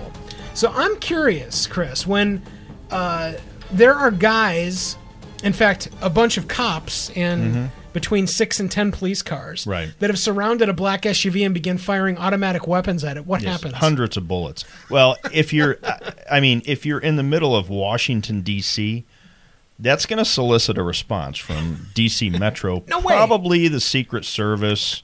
Uh, you know, I mean, you've got hundreds of rounds being shot in the middle of the street, and uh, you know these fictitious police officers out there. Yeah. But but then again, this is a fictional movie. Yeah. and we take it. You know, I liked the scene. It was exciting. Yes. It was. Uh, Yeah. I I love again the cat and mouse game. You know, he he the uh, integrity of the window is going, and you know, and then he he lights him up with this fully automatic double barreled whatever it Mini is cannon. machine gun. Yeah. He he can't hear. He's going to be deaf after he shoots that thing off five million times in the car. But it's fiction. It's it's still entertaining. Yeah. Reality, yeah, you you're going to have a huge response doing that in Washington D.C. You're going to have the the local police there. You're going to have the Secret Service. You're probably going to have who knows the FBI, NSA. Who knows? Any of those secret little holes where they put soldiers to just stand there and wait for something to happen. That would be when something like that is tripped and triggered. Yeah. And uh, again, inside of our action busting segments, inside of everything, we try to take a slice of real life and apply it over what you see inside of the films. Right. Now, before you all send hate mail about, oh yeah, except for the super soldier, oh yeah, except for the guy with the mechanical left arm that Mm-hmm. apparently can't be hurt by bullet fire, uh, oh yeah, except for the Russian spy that has kind of superpowers. Mm-hmm. Guys, we, we we get all that. The action busting is just to provide you a perspective Yeah. of what would happen in real life if something like the And Nick it- Fury ambush were to it doesn't it doesn't detract from the film. Um, Right. However, I'll throw out my disclaimer. I've never been with you know Washington D.C. Metro, and perhaps there's somebody out there that can say, "Hey, no, wait a minute, that did happen. we did have a guy Based that, on a true uh, story." We shot three million rounds into this car, and um, no, happened. they never responded. You know, I I doubt that, but hey, who knows? the, the flavor of this entire scene is excellent from the beginning of it's just a cop riding a black dude in a giant black SUV as it starts all the way down to his escape. I mean, it it, it is the stuff of comic book legend that's brought to real life that you get to see on the screen, and Right. it's tremendous. He snubs the uh, the officer in the. You want to see my lease? You know, it was great. Although disclaimer, fictional officer. I got to stick up Oh, for my my yeah. brothers in blue out there. It's fictional police That's right. officer. They were right. impersonating. But- And actually, I think they said something like that, like DC Metro's not responding. Right. The, this. yeah, The computer told them there are no units and there are no that's DC right. units in the area. That's right. That's right. So there was a kind of disclaimer, and there was a giant they, floating they, asterisk. they didn't want to disregard, you know, discredit the police, so these are imposters. Good, good. Hitting home with PTSD and trauma of being in it. Now, This is the second scene, a very quick scene, where Sam is governing essentially what is a, an AA group for people that are suffering from PTSD, I'm assuming. Right. And I think that it, it adds to the the depth of the characterization of Falcon mm-hmm. and it gives you a little backstory about him because they really don't go into a lot of backstory. I mm-hmm. guess they you get the uh, he is ex-military. You get that uh, you know he flew something. They mm-hmm. come out with that later Lost his buddy. and lost lost his buddy, mm-hmm. but it this I think speaks to his emotional well being, and I think people when they see a movie or read a book, they kind of want to know uh, what's the what's the emotional makeup of that person, and I think this gives them a little bit of insight to uh, what kind of person he is. Uh, I think it goes into uh, that he is a compassionate person because what we see is we, we see him trying to help others. Well, it's a very interesting reveal for Captain America as well, because while I don't think Captain America would ever say, I came back from my experience and I too am damaged, he's damaged. Right. Th- th- There, you can't be frozen for 70 years and just awesome happens. Right. And so th- that he was able to see him helping people that are back from the realm of combat, he Right. instantly had to know that there was something else auxiliary going on that would benefit him. Right, and wrapping that back into the camaraderie. Yeah. in, in the comics, they really focused in whatever it was, 1963 or so, when they revived the character of mm-hmm. Captain America, and it turned out, you know, they came up with the story that he had been frozen in ice and was revived, and he was whatever 15 years out of time at that point. Yeah. But they really did focus on the out of time element of his character, how he felt that that he was displaced, that that you know the world had passed him by, and that mm-hmm. that he wasn't in the world where he belonged mm-hmm. and it was it was the focus of a lot of stories that they did then. And while I don't know if it would be all that appropriate to focus too too much on it because it would become a little bit maudlin, I think they did do a good job of showing how he was a little out of time, and that mm-hmm. you know sometimes it, it, it bothered him, and other times they'd make light of it. But clearly, he was motivated to to rectify that. That's why he had his list of of things to catch up on. Right. I appreciate how they had him stick to I'm 90 years old. This is the way that it was back in the day, you know, back in the days when he grew up and he he came through the military and the war. Mm-hmm. But he kept he kept to that. He kept he stuck to that. He didn't seem like he changed the man that he was back then and he continued that. I think they do that on purpose. Uh, like I said before many times to continue to show hey, I'm old fashioned. These are my old fashioned values, and I'm a good person. And I, and I, I think it was a, it was another way of showing you know that, that he was damaged and that he paid he paid a, a Right. tremendous price for what he did Right. Oh yeah. without ever beating us over the head with it.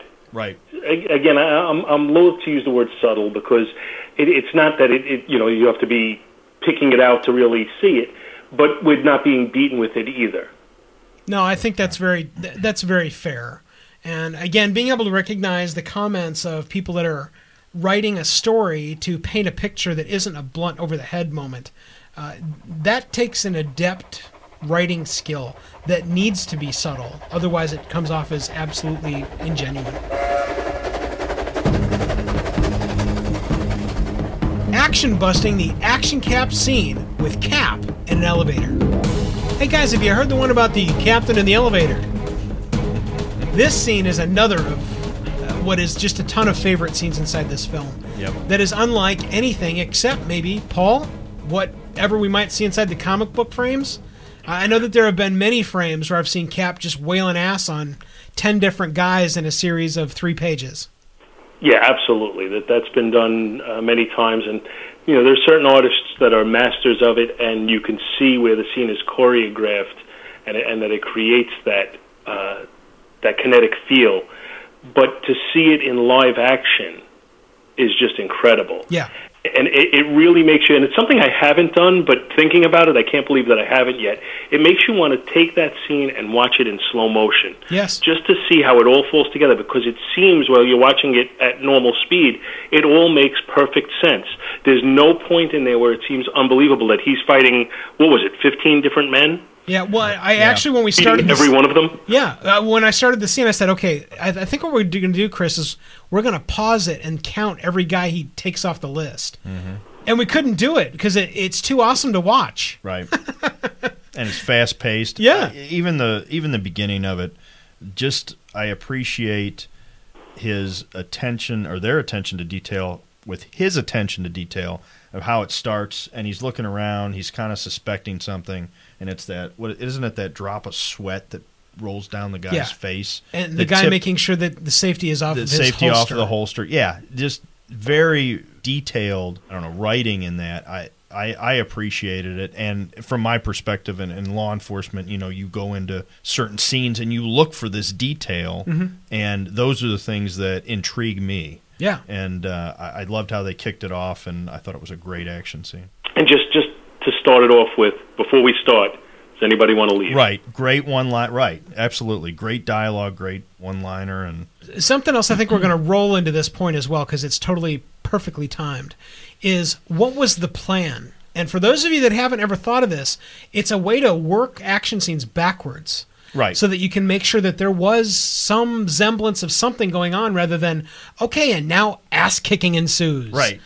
And, and, and you actually asked that. I remember I- when we were yeah. watching the movie. I don't get. He, you said, "Well, what was what was the plan? Well, how did they actually think that they were going to subdue him?" Yeah, yeah. And I said, "Yeah, and let's pick a glass elevator forty floors up." yeah. Uh, but they, as we watched it, they did have a Yeah. plan. yeah and th- for those of you that still don't know after watching the the scene a couple of times i i- it's very apparent what the plan was paul do you know what the plan was in general you, any concept You- you- when- by you by plan, you mean What- how what they was the plan of the- to the- subdue him? yeah the 30 guys in the elevator what were they going to do to subdue captain america It, it seemed to me that the plan was to get him with those ma- magnetic manacles and then taser him. Right. Yeah, and that is That's essentially it. Even even if only what they were going to do was get those manacles onto him, which is a great word, by the way. Where did you come up with that? Is that what those are? I, I don't know if that's a. f- I don't even know if there are such things in real life. Yeah, some, Those are perfect. Some type of restraints or Awesome. Well, the, handcuffs the, or the, whatnot. the Captain Manacles. That's awesome. I'm going to totally steal that. The, the Captain Manacles were supposed to be put onto each of his wrists, which would then connect to the metal struts inside the elevator, Right. which would at least partially subdue him enough so that they could taser him and then take him into custody. Right. Asterisk. Still a bad, still a bad plan in a so glass awesome. elevator forty floors up. Yeah. After you get them, you know, detained to the wall, exactly how are you going to get them out of there? I don't know. Maybe And yet another thing to keep in mind with that scene, it pays off beyond the fight because now he's got to get out of that elevator, Yep. and they have troops coming at him on every floor. Yeah, And- it, it's and- extraordinary. and It- it's so well written. It all makes sense. And we talked about this too because you start off the movie with Cap jumping out of the back of an airplane at what I don't know, ten thousand feet Right. probably because the hatch was open. Right. He just jumps out. There's no parachute. He just plummets into the water and everything's good to go. No problems at all. And in this scene, So you can easily buy him jumping 10, 20, 30 floors Onto the concrete. out of a window onto the concrete on top of vi- a vibranium shield. No Right. problem. Okay. right. It works. It And works. the and vibranium, the vibranium shield, by its nature, is made to absorb that impact. Impact, right. It, it's, So it's extraordinary. It's, at least within the confines of the story itself, it's a believable method of getting out of it. yeah. And the, the pace of the scene, the deliberate uh, capture of what it looks like. Because you don't just like, you don't see Cap go out the window and you hear a thunk. That's Right. not how this works. Right. You see him all the way to the ground, so much so kind of hitting his head as well, but we're not going to bother with that. You get to see it all, and you traditionally would not see that inside of anything like this ever. And I think they continue to beg the question throughout the whole movie: How tough is he? Yeah. What can he take? What can he endure? Because those were the things that I was asking myself. Oh, wait a minute. Can he jump that far onto concrete and survive? You know, can he? Obviously, in the beginning, it was, hey, can you jump out of the plane without a parachute into the water from? Well, yeah, we did that right away. Mm-hmm. How much can he take? How tough is this guy? What superpowers does he have? Yeah. Cap and Widow in the Apple Store, and a customer service agent. Watching Captain America and Black Widow in a, I don't think it actually was an Apple store, but in an Apple store like store, is a very interesting proposition that could instantly, instantly, along with a kiss, get dumb. Mm-hmm. And it didn't. It No. didn't. No. It, it was all very believable. Even the advent of this customer service agent that both you and I hated, Mm-hmm. it didn't blow up the scene at all because the pace of what they're doing, where they're doing it, and how quick it's got to get done, Right. all worked for the scene. they've they worked in his awkwardness, trying to come up with a story, you know, trying to fit in as a nerdy looking civilian, Mm-hmm. and uh, yeah, it it worked. It uh, and it could have gone bad really oh yeah, quickly. yeah, Well, they were, they were saved to some small extent by the fact that they were never stupid enough to try and put in a clumsy love story moment between Natasha and Cap. yes, They never had the moment where he said, "Oh, maybe she likes me," and he tries to kiss her or something. You know, that never happened, and I think the story is well served for them not having that. Right. Because Yeah. I think it would have been, it would have been a cringeworthy moment. Right, and quite the quite the opposite. They go back and drag that moment out in a humorous dialogue of her questioning him if he's ever kissed somebody since he was thawed out, and and they and he gets quite offended. yeah. Well, and it also And becomes defensive. A book, yeah, it also becomes a bookend at the end of the movie. Right. That kiss. It's very much what Paul is talking about here. Is the kiss at the end of the movie is exactly what Paul's talking about. Where on on passionately on the cheek, Right. thumbs up. A passionate rosy red Scarlett Johansson kiss with lipstick at the end on the mouth, not so much. Mm-hmm. Right. It would have made the entire f- relationship fail, Right. and it didn't need it. It was better served without it altogether. I think Yes. you, you, you felt them as comrades in arms, but there was never any romantic tension, despite the fact that they had that scene where they had to kiss each other. Yeah. That was uh, when they kissed each other. It was business as usual. Yeah. Right, right. And then again, to go back to that end where there's a, not only at the end is it not cringeworthy, there's real care that's delivered by her in the line, you know, can't really ever be sure who you need to trust. Right. And again, you get that layer of care that happens inside of this character cares about this other character and it's genuine. You totally have that. Adding in dissension, a sense of internal loyalty, but also fear of those that infiltrate. As I wrote this, I think what I have to go back to that is a master stroke of writing, as well as direction f- across a number of different individuals, as well as the actors, is the going from a television series to the wisps of what's coming in the movie, to what happens inside of the movie, to the direct acquiescence to go back to the television platform. That's what makes this whole infiltration thing pay off wonderfully. It also speaks directly of why Grant's ousting Mm-hmm. and his continued participation inside the season, even though he's a determined bad guy that blows the back of guys' heads off, mm-hmm.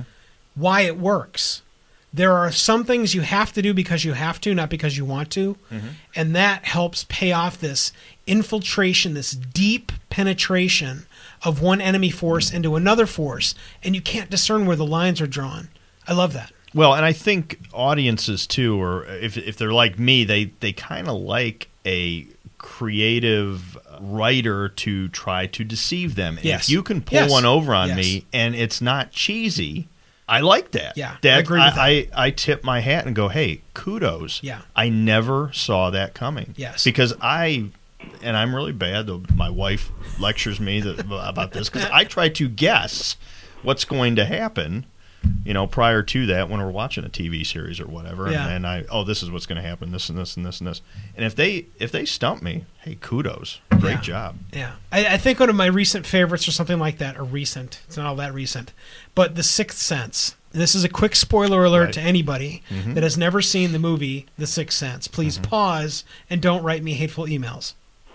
and now that we're back, I want everyone to know that the reason that turns me on is because of the psychological flavor Right. of what happens inside of that movie when it's revealed Right. that Bruce's character is dead. He's the guy that is the dead people that the little kid sees. And it totally threw me. Uh, not- it didn't just throw you; it throws everybody that ever sees it for the first time that isn't spoiled by it. Mm-hmm. And I find that tremendous. I want things like that inside of my story writing. I don't want the cheesy ones. Right. But what's wonderful about that movie, it wasn't a cheat. No. If you go back after you know the secret and you watch the movie over again, you see the clues are all there. Yes. Right. They, they were Yes. true. To, the story was true to itself. That piece of psychological and that piece of fresh that you're talking about is what is is essentially completely missing from every other M Night Shyamalan movie that failed. That- that- I would agree with that. that that want for there to be one something fresh, two something that's not just fresh but not dragged in from your child your childhood or your child's childhood that was endearing, mm-hmm. that pays off something at the end. Those three components you mix together and you have another sample of the Sixth Sense. Right. And he's never had that again in any of his films ever. Right. Um, and it is rare. It is unfortunately rare, but when it happens and it happens well, it happens really well. Right, and it, it touches on it touches on that throughout when we uh, and I don't know if I'm jumping ahead, but Mm-hmm. when we get back to the Nick Fury death, Mm-hmm. and oh wait a minute, he's not dead. I'm not going to over explain it. I'm not going to give you enough. I'm going to really lay out a scene where he's dead. Mm-hmm. Yeah. where you think he is dead and it's done. There's well, nothing else you can. There's do. actually a bullet point we have for it, but this is a great time to dig into it. The the fact of the matter is you see an ER that looks very real where bad things are happening. You see Right. Nick Fury splayed out on a on a gurney, Yep. uh, tubes, knives, everything. You get to see all of it and nothing is going well until it all ends. right, And they got you. They totally got you. right. Then you insert, of course, the favorite Captain Kirk substance from episode 39 in season 2, and he gets to go to sleep, and he's not quite dead, except that his heart beats uh, once per minute, blah, blah, blah, blah, blah, blah, blah. But the pace of all of that that happens is wonderful. Right. And you get to have the pathos of, is he dead or is he not dead, except that he's dead. We just saw him die. By the way, call the time of death. And Marvel does that. Mm-hmm. Take a look at going from the first Avengers movie to the Agents of S.H.I.E.L.D., where Coulson has the spear that goes through his heart. Mm-hmm. How are they going to bring him back in Agents of S.H.I.E.L.D.? Mm-hmm. Well, they did it. They did it. They did it. Right. And, you And know, I would have told a- you without watching it, oh, that's going to be really cheesy. It wasn't. No, It wasn't. Totally So, bought it. Yeah. Hook, line, and sinker, uh, and, I, and without question, I think that's one that I never, I never had any doubt of. And you know why? It's because you want to see Phil Coulson come back. yeah, absolutely. You want Phil Coulson, right. and of course we want Nick Fury. So it, when Right. when they finally say, "Hey, look, he's not dead," we go, "Well, hell yeah, he's not dead." right, exactly. right, because you want more of it. That's awesome. Well, see, as a comic book reader, I never thought he was dead. The experience. I don't care how much they called it. They could have called it. They could have done the autopsy and and, and showed, showed you his brain on the on the scale, and I still would not have believed that he was dead. Right. That's right. awesome. I love that. And again, that's why I love comic books and comic book movies because we can have people like Paul that just destroy everything for me. Awesome. Thanks. Glad to be with you, buddy. Yeah. Real division.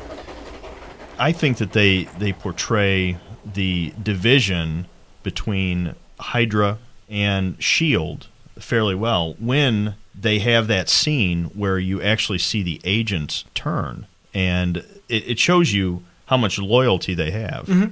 to Captain America, mm-hmm. where they turn and they question orders, you know, because that doesn't happen, right? Right. We don't question orders; we just do what we're told.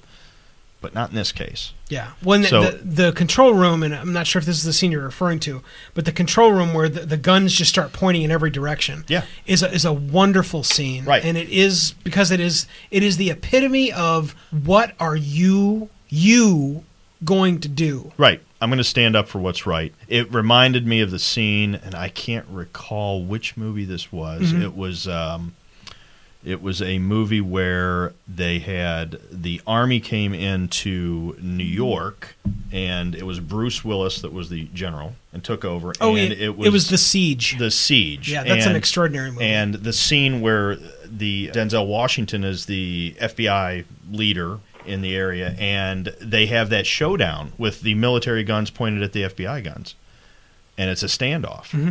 And it, it reminded me of that scene, and Yeah. uh, and I love those types of scenes. Yeah. It's I- uh, it's who's going to blink, and I'm going to stand up for what's right. right. So With with no wavering. right, Eh, You're absolutely right. The endearing portion of that is the I will not waver. Right. I have solid stance, and this is my stance. Period. Paragraph. right. I love that. But I, I think they also present it from the point of view of how difficult that is. Right. Oh You know, yeah. You're in there. There's people pointing guns at you. Right. So it would be real easy to say, you know what? I had no choice. I had to do what they told me to do. They had a gun to my head. Right. Yeah. And yet I'm- they, you know, as you, as you said, Chris, they had such fierce loyalty to Captain America Right. and doing what is right because that's what they believed their job entailed. Right. That they would not let themselves give in to that. Right. And that takes an incredible amount of courage. That they're willing to die for that. Yes.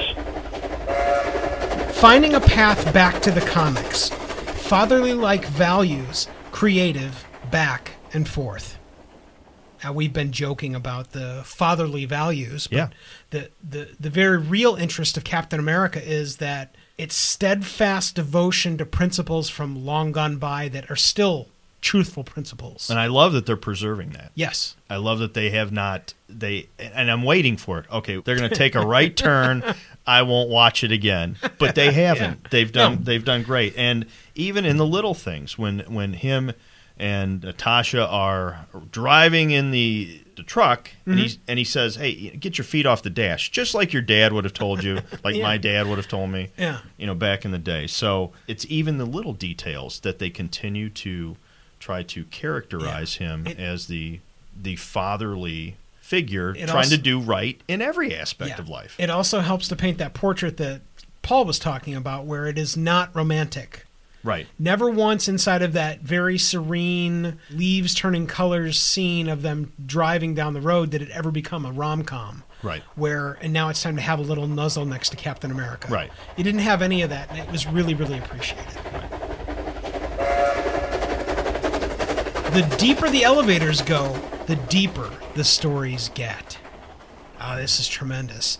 The conveying of the carriers to Captain America, because Nick knows this is a little bit further uh, ahead back in the story, uh, out of out of sequence, but the showcasing of the the helicarriers that are being developed Right. to Captain America because Nick knows that something's going on Right. it goes back to what Paul was talking about about being able to see something 1st but then going back to revisit it on multiple viewings, mm-hmm. and then understanding something completely different mm-hmm. than when you first saw it. Right. That's the value of a Marvel film. Right. And it was a I think it was a uh, a testament to trust Yes. and it was called out. It wasn't. It wasn't that subtle. It was called out when Captain America, and, and it's the division of values. Nick Fury's values, Captain America's values. Mm-hmm. I don't trust you. Okay, let me show you. You can trust me. I'm going to show you something I'm not supposed to, and you know it goes on from there with Yeah. the with the story of his what his granddad, Mm-hmm. and uh, and I think that just that continues to kind of mold the values together. Where Nick Fury says, "Hey, look, I'm not such a bad guy. I've got a good side to me, even though I would cross the line way before you would." There are some things that I still hold true, and I won't deviate from. Mm-hmm. Yeah. And I like that they go into that kind of depth. Well, It, it's funny that you mentioned that story about his granddad because I would love to know what the generation of that story is. You know that somewhere there's got to be a story where at least some of that's that story. I would love to know that story. I think that that would be an extraordinary tale. And if we base that on what Paul told us about the comics, his granddad might have been way back in the 1800s mm-hmm. if he was truly that old, if Nick Fury was truly that old. Mm. And I, I don't think they're ever going to make this Nick Fury be 90 years old and taking any sort of formula to be young or mm-hmm. younger. But I think there's always going to be an air of mystery about him so that the comic book people can say, oh, maybe he is. Right. I think there's going to be a little bit of that with him. Yeah. And and just to go a little bit more in depth about what you guys were saying about the conversation they had, I think what I walked away with that is their ultimate goals aren't really any different. The difference is the extent to which they would each accept the argument that the ends justify the means. Right. Yes. Right. I yeah, agree. That's very well said, dude. Eamon Zola's history and the general tie throughs. I love that they bothered to have Eamon Zola represented here, even though it's something solely different than what you get to see inside the comic books. Mm-hmm. Uh, Chris, essentially inside the comic books, he's this big giant dude with a TV in his chest, stomach, abdomen area, mm-hmm. and very little else. Mm-hmm. And you don't have that here at all, but you do have the giant TV tube Right. that's got essentially the same exact looking face that was inside of the one that's in the comic books. Right. And I, I do love the homage that's paid here, along with the feeling, and now also that the way with how the internet works, Mm-hmm. they actually haven't killed Zola. Um, they've blown up that facility. Right, that bunker. But back then, if it took that bunker to fill what was Zola back then, Mm-hmm. well, it'll fit in your iPhone now. and I appreciate I appreciate the attempt or actually a success at going back. I think the writer's saying, "Okay, let me let me fill in all the gaps Yeah. from this point to this point. Yeah. Mm-hmm. I'm going to take you back in history, and I'm going to tell you." How we got from point A to point B. We've been teasing you with it, and uh, now we're going to fill in some of these gaps. Yeah. And I, I liked it. I Yeah. thought it was great. Yeah, and rich. I, the, the the fact is that this is one of the very largest pieces of the story where you could have instantly gotten lost. Right. Because it, it deviates from where you're going. It, it helps to fill in the picture. Right. But you have to open your mind a little bit to take in what Zola provides you. but it's a short period of time Yes. too. Mm-hmm. The missiles coming in, it's going to blow them up, and they get that they get that message across. They fill in those gaps over that short period of time. Mm-hmm. Not easy to do. No. but kudos to them. Mm-hmm. Okay, I'm going I'm to just correct you. I'm sorry. It's Arnim Zola. Sorry, thank you. All right. Uh, I apologize for, for doing that. But, No, it's uh, fine. But you know, as a comic fan, I you know I'm also a, uh, a neurotic OCD person.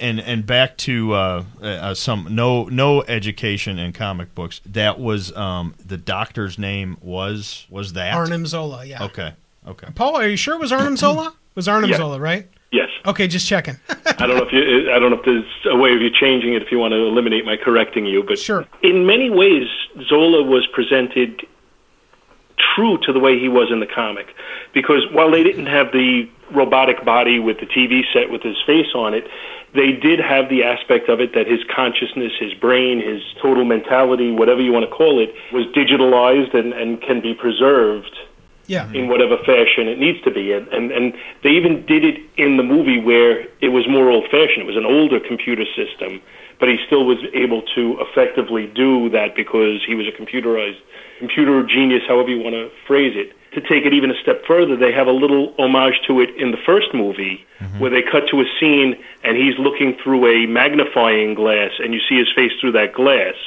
for just a moment and it appears that he's on a TV screen. Yeah. No, that was that was another great homage and piece of a nod to the comic book folks. You you you- you've hit that head on, and I think um, that concept of transcendence from being a real living biological being to becoming something solely digital. You're absolutely right, Paul. They pulled that off instantly. I, I know as as a comic book fan, for me, when when they got to that scene, that was a hell yeah moment for me. Yeah. I just thought it was great that they did that, that and they pulled it off so well. Yeah, the big smile there is watching that ancient webcam tilt up and grab Captain America's face. That that was excellent, and it really you're absolutely right on the hell yeah moment. Falcons premiere. As a true comic book fan, Paul, what did you think of us being able to see Falcon in all his glory here? Uh, it, it was it was wonderful on the on the screen. Again, very very different from the way it was presented in the comic books. Sure. In, in the comic books, uh, Sam is initially introduced. Cap is on an island. He's deserted on an island and comes across Sam, who is also deserted on the island due to a plane crash. And, that and that story actually became much more convoluted as time went on. but he has a link to this falcon called Red Wing Okay. and Cap trains him and makes him into his partner, but he's merely an acrobat the way Cap is, only without the super soldier. He has no flying ability. That was in Captain America, I believe, 117. Then they become partners, and after a while, Sam starts to feel because he doesn't have the super soldier, he starts to feel a little bit inadequate or, or that he's overshadowed mm-hmm. or that he's not pulling his weight in the partnership. Mm-hmm. He actually travels to Wakanda, which we're going to see in these comic book movies, where he meets up with the Black Panther and they develop his flying harness. And now he adds that to his repertoire and he is more, a more effective partner. So it was a much more long and drawn out thing in the comic books. Here it's a military apparatus and he takes it and he's perfected it. But just seeing him in the sky flying like that was awesome. Yeah, I, tremendous. And the for those of you that haven't seen the recent Ant Man movie, I have to tell you that the transition evolution of what they've made inside of Falcon is extraordinary. They they have made leaps and bounds to make it a costume that is a piece of the integrated Avengers Doom, and it, really is spectacular. I really enjoy what they've done with it. Knives, knives everywhere. Now, inside the street, f- the overpass shootout fightness mm-hmm. that we're going to talk about over the next few minutes here, mm-hmm. there is a wonderful, wonderful knife fight between Captain America and Bucky, Yeah, and it looks authentic. not only does it look authentic, it there's peril. You know mm-hmm. that neither of them can probably hurt each other mm-hmm. unless they chopped each other's head off. Mm-hmm. They probably can't hurt each other with that knife, but it sure does feel like it. yeah, And uh, again, total kudos to the wranglers, the knife wranglers, and people that make up the exhibitions of knife flailing inside of this film. Yeah. Because it, it, it, you're in there, you're in it, and there's peril everywhere. Right. And it, it, like I said, it looks authentic. It, uh, it kind of speaks to powers or the superpowers that each of them have. And simplifies it with this knife fight. I mean, how strong are they? Can you know? They. I guess there was one point where doesn't he put the knife through the side of the car Yeah. and and L- Like Hassan just drags it across. right. Yeah. And you know that just that plays into you know the question um, how how strong are these guys? Now, I'd like to know what that knife manufacturer is because they probably really appreciate that. Yeah, That their knives can cut through the side that's of a van. That's right. That's right. That's awesome. Anyway, that knife fight just spectacular. Absolutely. The overpass shootout details an incredibly thick storytelling. Love the details. In it. Oh, The scene where she's walking under, where the Black Widow's walking under the, the bridge, and she notices, and I don't know if I saw that the first time I saw the movie. That's why you have to rewatch this movie. well, I, And- I'll and tell you, outright, Chris. I did not see that the first time I You saw. didn't. the You didn't see No. the shadow. No, That's how I- she I knew he was on the overpass. No, and and then she she just goes yeah she just goes out from underneath the overpass, takes a shot and pops him in the eye with the with the gunshot. Right. It was extraordinary, and I did not put the pieces together until Right. you mentioned it during this last watch. Right. And I, I love that. I love being able to watch stuff that I've seen at least five, six times. Right. And then recognizing something new that I completely had not seen. and and it goes back to me being the non-comic book person to ask everybody's supposed to be a superhero here who has what powers mm-hmm. what are her powers i don't exactly understand she's not like enhanced like captain america is where she can't die so on and so forth but she doesn't miss ever with a gun and i appreciate that as a cop you know i mean she she never misses with the gun she, i mean she's down with a pistol turns to a target she can't even see and hits him in the eye. Um, I'm, I'm pretty going to impressive. suggest to you, Chris, that you take the time to watch the seven episode series. I believe it was 7 uh, Agent Carter. Okay. That was on this past year, and uh, Okay. Mike and I did several. Re- Mike did all the reviews. I did several of them with him. Mm-hmm. That series, which takes place, I guess, shortly after World War II, Mm-hmm. kind of goes into a little bit of the background of what type of training the Black Widow and people with similar training would have had okay. and and how they in many ways are, are just kind of giving up their childhood to perfect this ability Okay. that they have. and that was that's interesting because that was touched on in one of the movies about her, her upbringing or or you know her Original child or Avengers la- film, yeah. lack of childhood and, Yeah. In, and in so the Age forth. of Ultron, they uh, they they elaborated on it a little further. yeah It's all extraordinary, and it, again, the rich storytelling inside of just the pieces we've talked about is another great reason why this is such a tremendous film. Action busting the overpass shootout. Oh, there'll be a response, I'd imagine, right, Chris? yeah when you you've got somebody shooting off the you know the minigun or the Vulcan cannon there or whatever it is five million rounds that are going everywhere and yeah it's going to solicit a response I mean you you have well you have a vehicle that was overturned you have shooting on the overpass and again if I'm not wrong geographically we're still in DC right we're still in Yeah, somewhere in some Washington yeah. DC yeah, uh, pretty big response for that. So again, I like the scene though. It's uh, it's an action-packed scene. It's uh, this is a fictional movie. It it's very entertaining. But if you're you know if you're talking reality, uh, yeah, we're gonna get some type of huge response, and they're gonna bring a lot of hardware to this. Oh one. yeah, yeah. It's amazing, and uh, again, I love that the fictional comic book aspects can merge inside of a film where we can give some semblance of real lifedom right. uh, at the same time, and it all still works. It's great stuff. Ethics and Fury revealed. Rip them all down. Inside of one of the best Lord of the Rings films, uh, we have the wonderful white wizard saying, Rip them all down. And inside of there, I thought of this exact same thing when this scene happened, where we have Fury reappear Right. and suddenly begin making all of the cards inside of this vast conspiracy and infiltration begin to fall. Right. It's extraordinary. It, it, it it's beyond standard storytelling, which is why we're bothering to review this film, uh, amongst other reasons. But I don't know another piece that allows us to to transcend from a, just a comic book movie to something completely different. come I think this is where the pinnacle of the division of the differences in values, the differences in ethics is summarized. Yeah. Because Captain Yeah. America has his outlook, Nick Fury obviously has his. Mm-hmm. And all the way to the end, Nick Fury is look, we're going to salvage this. We're going to salvage Shield and it gets to the point where we talked about that huge government conspiracy, uh, treason and such and how overwhelmingly bad and huge and big this this problem is to the point where Captain America sums it up. It's all got to burn. Yes. Everything has got to burn to the ground.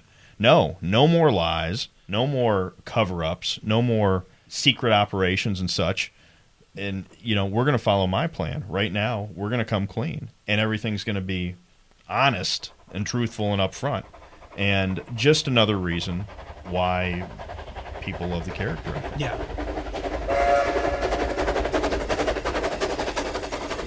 A patriotic moment amongst those that can hear it and us. The speech that Captain America gives inside of the both the control room but inside of the shield building in general is one that is again for the ages. It allows for a moment of patriotism, but not that bashed wooden over the nose now you get to feel a broken nose patriotism that a lot of people complain about. Mm-hmm. It is the piece that is compiled by pieces of truth that in a conglomerate together are what should happen. Mm-hmm. And it's so well constructed and Chris pays it off wonderfully inside this film. Right. I I agree. First, you have the scene prior to that where the agents, the agents of Shield, turn to the, I guess the Hydra, mm-hmm. the other agents of Hydra, and we have that standoff we mm-hmm. talked about. But now it's summarized where he's on the PA, and they're reminded, yeah, that's what I'm going to die for. that's what I'm putting my life on the line for. I mean, it hits home with me.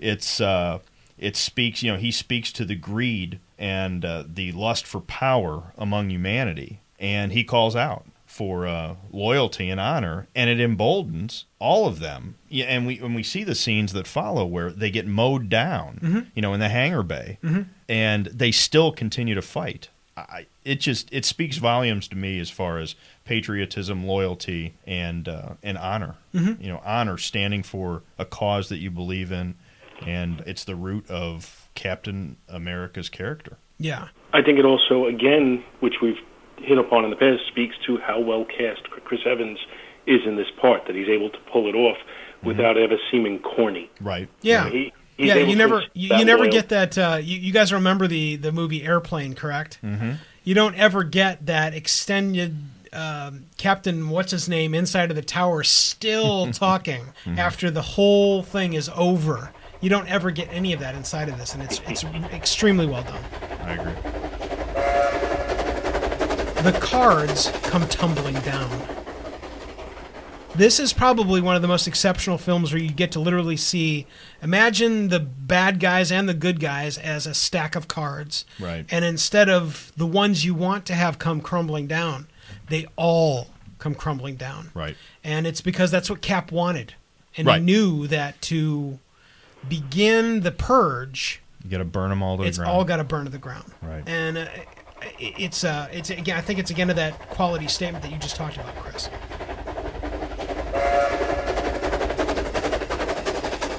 The end of a shell game, a cat and mouse game, and a huge actor.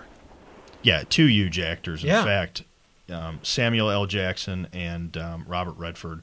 I think it's an awesome showdown. Oh yeah, It you know from the time that he steps off that helicopter, you know, it, and and it's set up perfectly. You know, we need what if somebody can help me out. We need two level whatever agents to access this, so the Black Widow can dump all the intelligence files out onto the web and burn down Shield.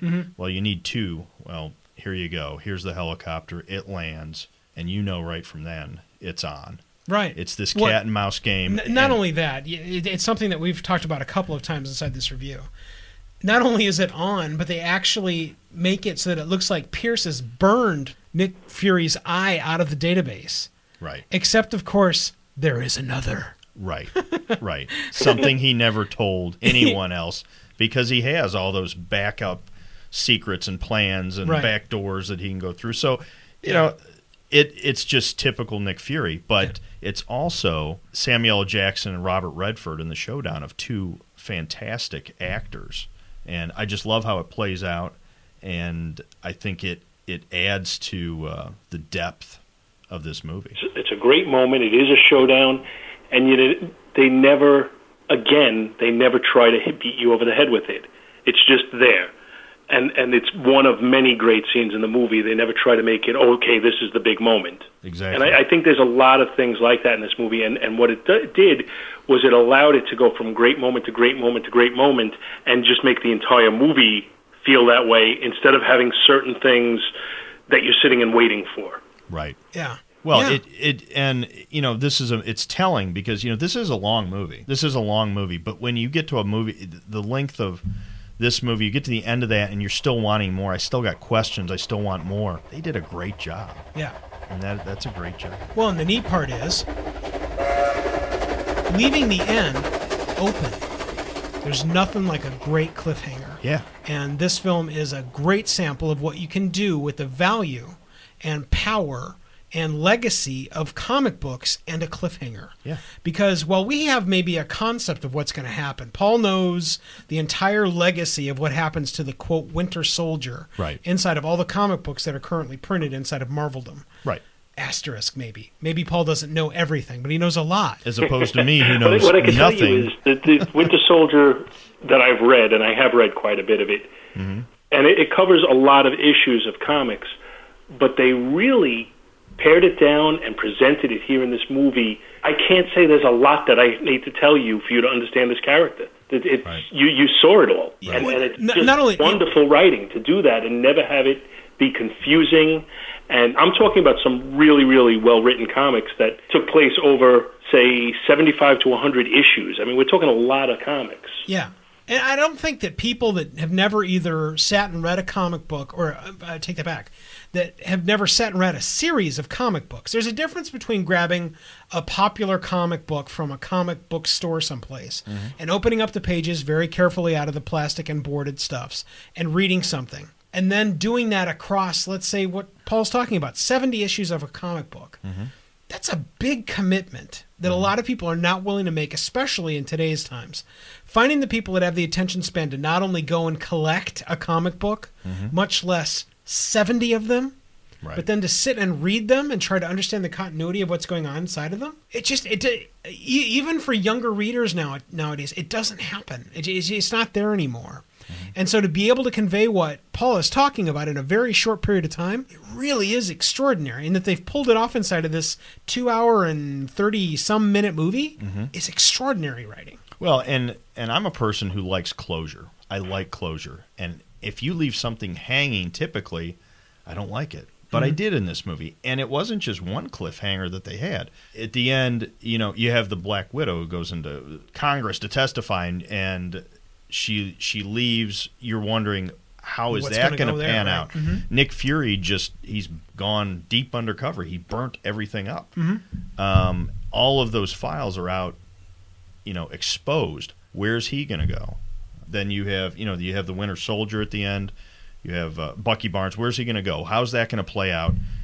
With everything, it seemed like they had a stack of cliffhangers that they left you with. And typically, with me, man, I got to have some closure, but it worked. Yes. I can't explain how, but it Well, I, worked. th- I think what liked they it. did was they gave you your closure on the story, right, and then they right. said, "Not so fast." And then they more. opened those doors again, Right. After you already had the closure, so you felt satisfied. Then it leaves you wanting more because they gave you your closure, and then they showed you, "Look, here's all the threads you can follow." right. the depth of story writing here it, it, it doesn't get enough justice unfortunately because it's wrapped in the veil of it's a comic book movie and there's more writing there's more puzzle piece fitting and world building inside of this film than there is inside of five or ten huge blockbusters that we've seen in the last five years Right. and I, that's another reason why we're focusing on this movie, this very long review inside of the perspective review of Captain America 2. And we've just completed the good list. Great job, Right, so we're at the end of our review then, because there is no bad. Not so fast. Pretty much that's what I said. Just as every movie has the goods, and in this one has an exhaustive list of goods that I'm certain you guys are going to add to for us, there is also the bad. Now, we had to dig long and deep for bads inside of this, and they are reasonably minuscule, but they are there, and at least a couple of them are colloquials that I hate seeing in movies. So they are there. Let's get to them very quickly. The dude is a specimen. yeah. Uh, we're digging deep here to try and find bads, but one that uh, Chris and I could definitively agree on is Paul. You uh, you are a fine-looking man, especially for your age. I just want you to know that. But I want you to know that if you and I were standing in, I don't know, let's say a computer technical store, I would Public. never look at you and say, Paul, you are a specimen. Right. Yeah, the the compliment that that person pays pays him, and I don't remember what the similarity was. Would they have a similar hat or something like that? The answer is it was dumb and shouldn't have been in the movie. and uh, yeah. That's Now it's so it's so quick and probably meaning meaningless. It is meaningless. It doesn't mean you know as far as uh, bads go. If we if we didn't have that, we may not have anything. Now, th- I think the haha moment here might be that if Chris Evans was standing in front of me and I looked at him and I said, dude, you're a specimen. Yeah, I'm not kidding. yeah, I'm totally serious. You you are you are ripped like a like like a bronze go-go dancer. and dude. I'm gonna Awesome. I'm gonna recommend that if you ever meet him, you not say that. I'm just saying. I will remember that. Could just go with that, okay? Sure, I, I will start with that, and then I'll say, and th- this here, this is uh, this is Assistant Chief Di Giuseppe, and he, sir, Has recommended that- you are a specimen. Yeah, he has recommended that I not say this.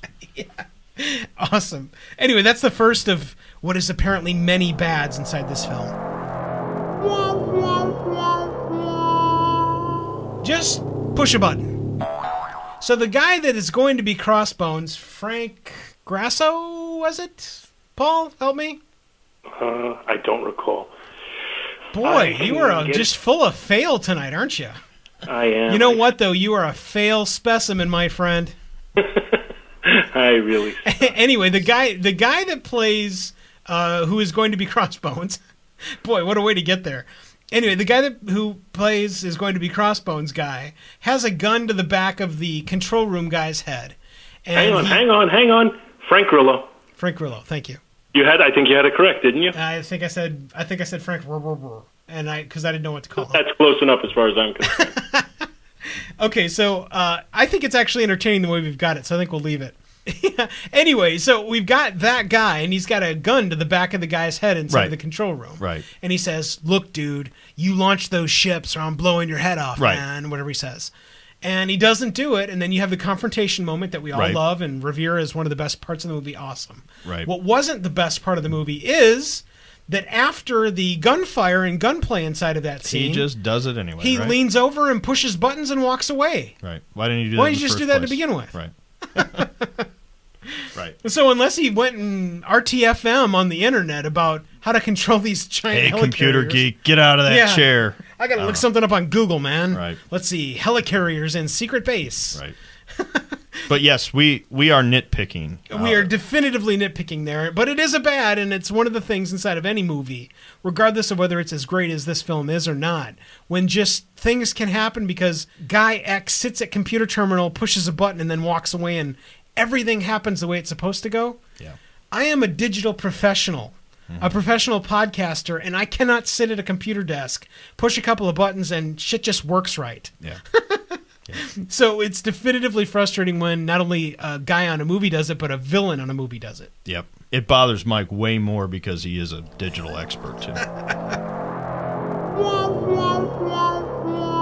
It all depends on three cards, Yep. all The- of which need to be inserted in the exact same place of all of these super secure, super secret, never before seen helicarriers Mm-hmm. that everybody can get to in the span of three and a half minutes. And go. All right, I'm giving you that one. See, this is one I, I, I did. weaknesses. It I'm giving you that one. It's a little one- too overly simplistic, a little bit too cliche. Yeah. But I, I but I could run with it. It- I- it- I can didn't- run can't- with I can't say it bothered me at any point. It did. It did. Well, I. It th- didn't th- bother That's the me. magic. That's the magic of what Marvel is able to pull off with all of their properties. They mm-hmm. take the implausible. Mm-hmm. They even take the impossible. Hey, guys, how about this? How about we take the thing that is the size of a backpack for my daughter, Mm-hmm. stick in some 16 foot wings, so a 32 foot wingspan. Mm-hmm. Let's shove that in it, put it on the back of a guy that can fly. Mm-hmm. Sounds like a great idea. It's just totally unrealistic. It worked. But there it is. And so Marvel is able to do that, and they even did it with this. This is me, Mike Wilkerson, going to pluck in something mm-hmm. that doesn't make much sense so we can have a couple of bads Right. on the ass end of this wonderful review of a completely awesome movie. Right. Well, I mean, it wasn't. But it's true. And Wasn't completely easy to get to. I mean, they did have to fly way up in the air and get into the secured location. and I love that you've gone here because it's it, it, it is the sage old complaint. We all, all of you that are listening to two guys talking in general, I know that you will go. Star Wars was the definitive awesome movie. Mm-hmm. Period. Paragraph. Yeah. Right. Everybody. Yeah. Paul. right. yeah, oh yeah. I'm Okay. Awesome. Except of course. For the seven miles of track that lead to the heart of our battle station, Twice. that we're going to have no protection on, that you can shoot one missile into and destroy. Hey, great plan! Well, twice. Yeah, yeah. They did it twice. In two movies apart, But right. I bought it. I'm good with it. I, and I agree. and because of the pace and the characters and the love of the franchises, Right. we can all take a big giant bite of it and take a big swallow and go, mm, mm, can I have some mo? Right. We can do that. It's just that it's still there. Right. And the the depth of writing that they put into this film, how what could they have done that would have been a little bit thicker writing rather than it all comes down to three cards. Cap, are you ready to put in the three cards? Ready and go. Right. Three and a half minutes. Just a little more security. Something. A lockbox like the carnivals have for Right. a cash box. Right. Done. He's not getting in. Right.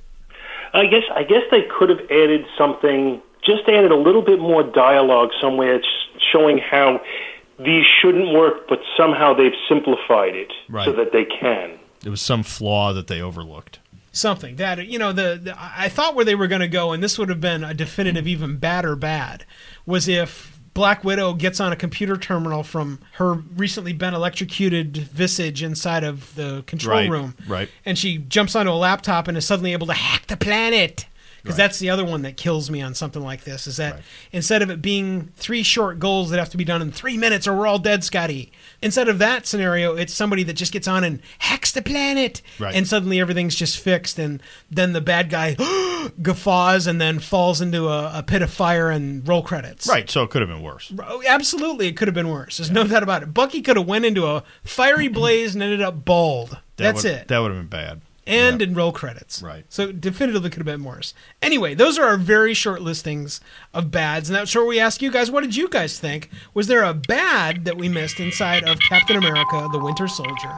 Let us know what you think by going to our website over at twoguystalking.com forward slash Winter Soldier and tell us what did you think of the bads inside of Winter Soldier. We are at an exhaustive break time for the Two Guys Talking Perspective review of Captain America the Winter Soldier. Got to take a quick break, but we will be right back with more great insight about the franchise of Captain America and the Marvel films. Be right back.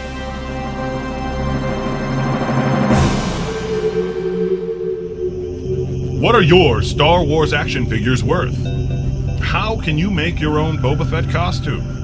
Looking for direction when it comes to whether or not you should contemplate that Slave Leia outfit at the next local fan con? Look no further than the Galaxy Cast podcast, science fiction fandom, and more. GalaxyCast.com. May the Force be with those who listen. Wouldn't it be cool if your advertising could last forever? It can with perpetual advertising. Here's how it works magazine, radio, and television ads are efforts that people might see or hear once and then they're lost forever. Perpetual advertising provides you with the chance for repeat exposure and replayability weeks, months, even years after it's originally inserted inside a podcast. So even if your advertising is included in a podcast years ago, those efforts are still impactful, providing you with true return on investment, real impact, thanks to perpetual advertising. Are you ready to change the way you and your company or organization advertises? Find out more and launch a unique perpetual advertising effort now by visiting twoguystalking.com forward slash sponsors. Here at Song Spotters, we want to be your older brother.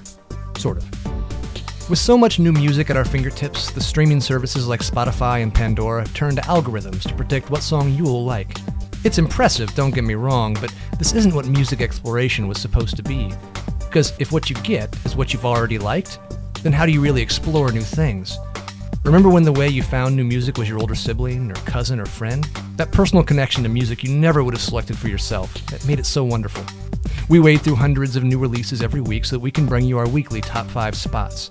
We also leave behind a playlist of about 100 new tracks from the week's releases so that you can explore on your own if you like. Song Spotters, music discovery podcast on the Two Guys Talking Podcast Network. Break free of the algorithm.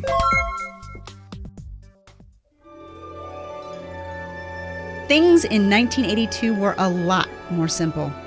BMX bikes, the Versailles apartment complex in Schaumburg, Illinois, the sweet, innocent kiss of Andrea Schaefer, and of course, a little film from a man named Steven Spielberg called E.T. Science fiction, the detail of a broken but still together family, the relationships that were made when you were 12 ones that are never again truly realized. It seems a lot heavier than most remember, but all of these things and more await you in the Two Guys Talking perspective review of Steven Spielberg's E.T. 1982 on the Two Guys Talking Podcast Network. Check it out now at twoguystalking.com. That's the number two, guystalking.com.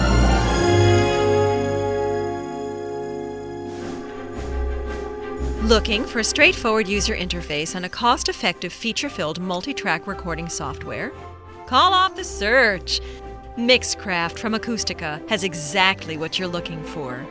It's time to include reliable audio creation and editing software with real punch into your projects. Check out Mixcraft now over at acoustica.com forward slash Mixcraft and start a new generation of audio creation and editing today.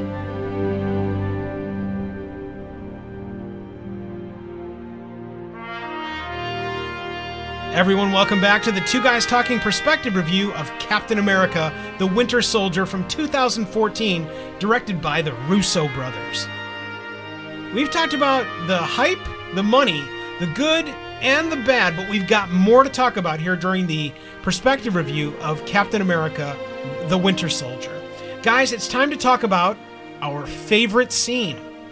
There's so many great scenes inside of this movie, I don't know that I can pick just one, and that's why I'm going to let you two go first. Paul, you're up first. What's your favorite scene inside this film? I am torn between two, All right, why don't you give us both? and and we discussed both at length. so Oh, okay. All right. Far into it. Sure. My two favorite scenes are the Nick Fury being attacked by the faux cops. Okay. Thank you for Uh, denoting that they're faux cops, not like Chris. I'm sorry. Thank you for denoting that they're faux cops, unlike Chris. They're imposters. Yeah. Absolutely, they're, they're bad, bad men. Un- unlike real cops. That's correct. Thank you. And uh, that scene and the elevator scene are my two favorites. Wow. There's just such a level of energy in both. But I think I have to go with the elevator scene because, as we discussed, uh, I really just want to take that scene and put it into slow motion and just watch it and dissect not only the battle scene, but then the direction that went into it and, and the choreography and, and whatever special effects are in there. It's just such an amazing scene as it goes on on so many levels Yeah. that I think that's got to be my favorite. There, there is a scene breakdown for that scene as well inside the Blu-ray presentation. If if you don't own that already, you really do need to get that, Paul. I do, and I just have to watch all the extras now. Yeah, it's amazing. There's an entire disc of extras inside of that. It's it's extraordinary stuff. Chris, what do you got? You know, I loved all the action scenes. There's so many of them; it's just hard to pick. Mhm. Um, you know, I love the scene where uh, he is escaping from, I guess, the hangar. Mhm. And he's riding on his motorcycle and Mhm. he takes out the jet and all that. Love that. But you know, I thought about this a lot. The scene where they're at the Smithsonian and he's looking over all the nostalgia Mhm. and there there's at one point in time he's looking over all the nostalgia and it's all about him and and so forth and there's a little kid and the kid looks up at him and he doesn't even say anything he just smiles at the kid and it it makes the kid's day you know he tells him you know to be quiet and smiles at him Mhm. makes the kid's day that to me and that could have been a detail that they left out Oh, yeah. they could have cut that out Yeah. and not even put that in that scene and still had it roll. But they took the time to put that in there, and I have to appreciate it because it speaks to what type of person he is. Mhm. You know, and we discussed it before. He's uh, a World War II veteran soldier, and his priorities are lined up for God, family, and country. And I think that that just epitomizes his his take on what's important in life. I'm looking back, I'm reliving all these memories. Hey, you know what? There's a little kid there. I'm going to make his day. That's Captain America. That's what hit home with me. Maybe people disagree with me, but that's that's what really stood out. Um, even though I loved all the other action scenes, that was my favorite. Hit, hitting and waxing nostalgic is something I I think I was originally tasked to do that with my efforts inside of Two Guys Talking. Mm-hmm. Over the years now, in, in one week actually, it will be 11 years that we have been podcasting via Two Guys Talking. Mm-hmm. I have come to realize that nostalgia is it is our selling factor. Mm-hmm. Being able to go back to things, even things that were television series only four years ago, is something that's allowed us to make a tremendous amount of money, uh, stature, and friends. You guys are both friends of mine, Right. Because of things that we have put together that are a piece of the nostalgia that I have made, and so we've talked about every single scene that I know I was enamored with, and then alluded to a couple of others. I think my favorite scene has got to be where Captain America literally says, a soldier needs a uniform. And instead of going back to that reasonably, I don't, Mike Wilkerson doesn't care for uniform from the Avengers for Captain America. Instead, they go back to the Smithsonian. The original. And he goes classic to the original Captain America outfit that Uh, for those of you that haven't listened and didn't know that we already did it as well, that original Captain America review is available for you right now over at twoguystalking.com forward slash Captain America. And the function of the original uniform, even in this movie, it electrifies my mind. It, it makes me want more. I all I want to see is Chris Evans running around in that uniform. You don't even have to give me any story. So you can call him a specimen. Yes, absolutely. Okay. I want to see a specimen going to the grocery store. Okay. I want to see a, a specimen playing Pac Man in that outfit. it, it is an extraordinary outfit that fits every form and function and showcases classic Captain America that I really do endear. I, I, I, I can, if I had to have a giant ass back tattoo, it would be the the bust of Captain America in that outfit. It's it's it's extraordinary. All right. Well, and doesn't it go deeper to the meaning of you know, he doesn't he doesn't change. He goes back to his roots. He Mhm. goes back to the original uniform and he sticks to what he believes in. He sticks Yeah. to those values and I think that that's the deeper meaning of of what I read into it. Mhm. And and I agree. Great great scene. Th- There's uh, inside of the original film, and this is kind of my second one. Like you guys have talked about multiples, but my second one is th- there's something about Cap putting the shield on his back mm-hmm. that I, I can't quite define. That the silhouette that we kind of did inside the promo shot for the mm-hmm. recording of this podcast is a really great sample. It's the two guys talking silhouettes mm-hmm. next to Captain America standing outside of that hatch where he's about to jump out of the airplane, and on his back is his shield.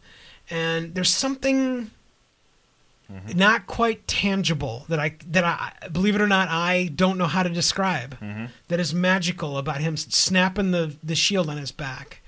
And I love it. I, I love it every time he does it inside of this. That him kicking the shield off the ground after annihilating the guys in the in the elevator. Right. It, it's so nostalgic, and it's not just because it's ripped from a comic book. It's because it's good. Right. It, it- it- after an ass kicking, you know what everybody would do if they could? They'd flick the shield off the ground that they didn't even really need to use to kick all these guys' asses. Right. I, I, I love that, and I love what they conjure inside of Captain America for me. just just to call back to the comics again, there, there was a time in the comics where uh, Steve Rogers basically had a secret identity. Uh, you know, you, it wasn't known to the world at large. So when he was in his civilian identity, he'd wear you know a sports jacket or whatever, and he would actually have the shield on underneath the sports jacket Yeah. on his back, but no one would notice. Yeah. He was just an extraordinarily built specimen of a Very man. interesting. yeah, yeah. I'm thinking not the most realistic thing, but Right. whatever. I, I've met a couple of people that were kind of turtle man, so eh, I'm okay with that. All right, so we've talked about our favorite scene. It's time now during this two guys talking perspective review of Captain America: The Winter Soldier to rate this film. Our scale works thusly. One is an absolute fail, which, by the way, if you guys say this movie was, you'll never be invited back for another two guys talking ever. A 10, on the other hand, is the best, the awesomer, the can't do any better. Uh, and then everything starts at a 7 as, a, as an average. You then go up and down for pluses and minuses. No halvesies. Paul, you are up first. Okay. A lot of times I look at the Marvel universe of films, which basically started at Iron Man and has continued now up until Ant Man. That that's the Marvel Cinematic Universe Yes. as exists today. And I try to rank them because in that pantheon of films, I like every single one of them. As far as I'm concerned, it's it's going from very good to great. There's nothing that's below very good. This film is great. The Avengers, the first one, mm-hmm. I would say is my favorite so far. I can see that. But that doesn't make it the best film. That just makes it my favorite. Sure. This, as far as I'm concerned, is the best film. It's the highest quality as far as the script, the acting, the direction, the special effects, everything combined. This is the best film. It takes into account different genres. You have the superhero, you have the, the political intrigue, uh, just action adventure. There's so much going on here. I'm always hesitant to say something's the best ever, just like I'm hesitant to say something's the worst ever. But I don't care. I'm giving this a 10. Paul, I love you, man. you are too cool. You rule the school, dude. Seriously, that what what an awesome push. I love that, Chris. What do you got? I gotta agree. I give it a ten too, and um, it it it just it hit every aspect of a great movie. It uh, and like he said too, it hit this variety of genres, and that's difficult to do. Mixing mixing the various uh, uh, characters together, mixing the uh, stories, you know, with multiple cliffhangers and all the loops that they had to open and close. Great writing, great production, direction, and uh, and characterization. You know, the dialogue and the way that they they molded all this together. And I could go on and on, taking it through a TV series, back out to a movie, and then it it, it just it flows. So you know, what else can you say? It it doesn't really get much better than this. It's a ten. Yeah, I think the perspective that I'm going to bring to all of this, and Paul's got a tiny little taste of it because he's sat in on some of the uh, the the Agents of Shield reviews that we do, is that to take any property, uh, consider any of the other properties that have gone from small screen to large screen, and then maybe back. I think the only one that I can think of at the moment is X Files. It's going to be coming back to the smaller screen shortly. So you've got the original television series across, I think it was 12 seasons. You've got two movies, both reasonably blah, wh- whatever, multiple seasons. Then you've got the two movies that were reasonably blah. Eh, they, they both had flavors, they both had imagery from X Files, yes. And then you've got that series coming back for what I think is a short run of eight episodes soon. The That- original cast. Yeah, yeah. So Mulder and Scully are coming back. Very interesting. So that's a very interesting paradigm. Now you've got a whole bunch of years between that as well, which is not indicative of what we saw Right. for Winter Soldier, Captain America, and Agents of Shield. So it's not one to one. Right. But it's the only other thing I can think of that's gone from to and back Mm-hmm. inside of a television series that's going to be remotely successful. Asterisk. We don't know what X Files is going to do when it comes back on TV. Right.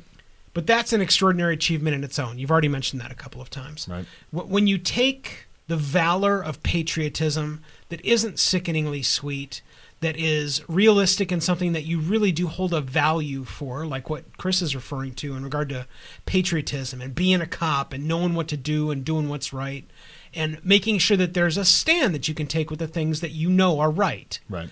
And then showing that to other people who then also join your side Right.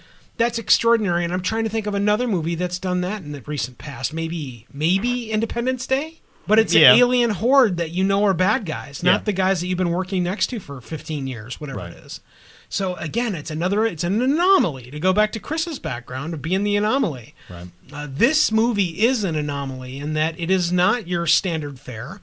Uh, it lasted forever inside of the theaters, even though it was talked about, referred to inside of several episodes of the television series, and continued on even on the back end after the television show came back, and gave us pieces of the story that are then stacked on top to this movie. Right. I don't know anything else like that, and unfortunately, I can only give this movie a 10 Right. because the first Captain America movie got a 10 also. Mm-hmm. So how do you this is the conundrum that many of my hosts have told me, well, I'm never rating anything a 10 because then you're not leaving any possibility for anything being better. But something has to be the best. And this is this is this is the pinnacle. This is Right. this grabs every enchilada, every pie flavor, and every ice cream succulent nature and throws it into one bowl and gives you a spoon and says, "Hot damn, let's have some." And this is what other movie producers and directors and such should should aspire to do and Yeah. to be, right? Yeah. Well, and in particular, the writing por- portion. Mm-hmm. What you and I and Paul haven't looked at at all is really who wrote this film. Right. Because I don't know who wrote this film, and and to to find out who that person or people are. To make sure that we're coveting those people as writers so that they'll get their asses back here and write some more of this. Paul had talked about uh, lots of films inside the Marvel Cinematic Universe being great. And I will point to a couple that I thought were they were Marvel movie universe movies. Uh, the, the one that I, I just cannot possibly get behind is Iron Man 2. It, it, it wasn't there for me, and I know it's because I'm comparing it to the first Iron Man. The third Iron Man film was also kind of a miss for me. Those are uh, we have reviewed the second Iron Man film, which you can find over at two guys talking.com forward slash Avengers. In fact, everything that we've got that's Avengers based, all the characters are located there. But that third one, we still to this day have not reviewed. and it's because I can't find something to not just go in there and just start ripping. Um, there's a lot of great vision stuff that happens in there, like the things we talk about being ripped out of comic books and showcased. That one is a, a cornucopia of stuff like that. But that story, Paul, the story of that third one, oh, it is super thin. Well, I got to tell you, I watched that third one opening night. Me and the kids went, as as has become our uh, routine. Really? And I walked out and I was disappointed. Okay, okay, So it's not that I disagreed with you. okay. However, several months later, it came out on home video. Uh-huh. I sat down and watched it again, and I enjoyed it. Okay. Yeah. Well, I'll, I'll tell you what, Paul. I will do this. I will give Iron Man 3 another look at.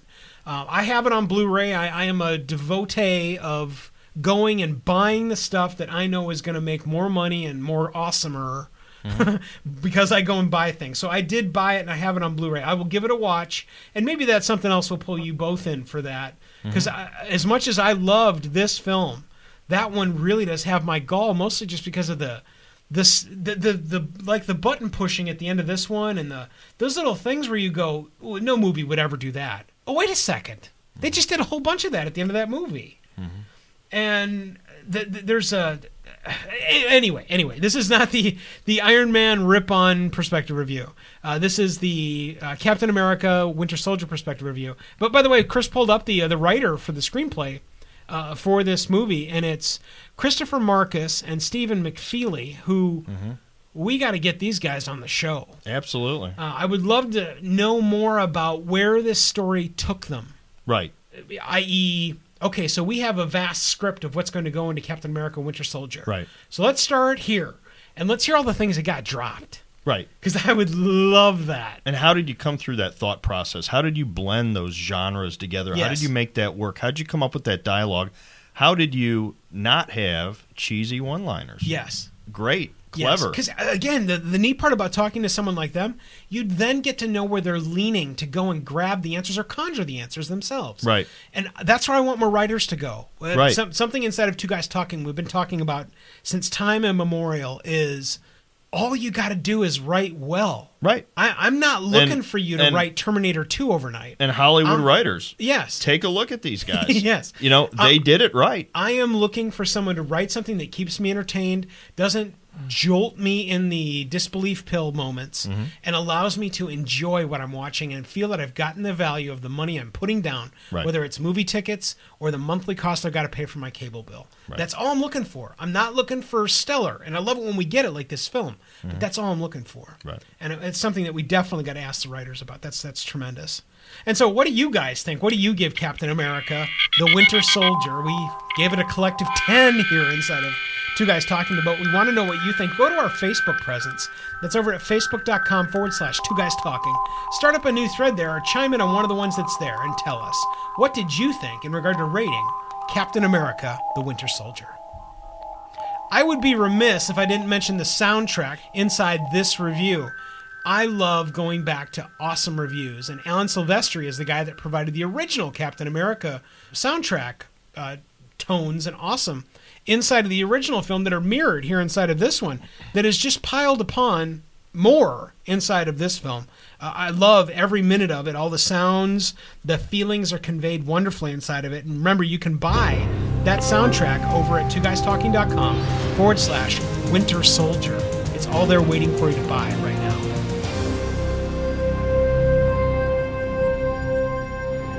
The franchise. It's one of the many things that makes the Two Guys Talking Perspective Review a perspective review. We get to look back on the time that since the movie's come out and what's happened with it via the hype, the money, the good, the bad, and now the franchise. As all of you know, the franchise for Marvel anything at this point is gargantuan. It is a beast that breathes all on its own any property that is coming or has been through the corn combine of cash that we talk about all the time inside of Marvel is already making its cash a Rooney, always. And so, what do we talk about here inside of franchise?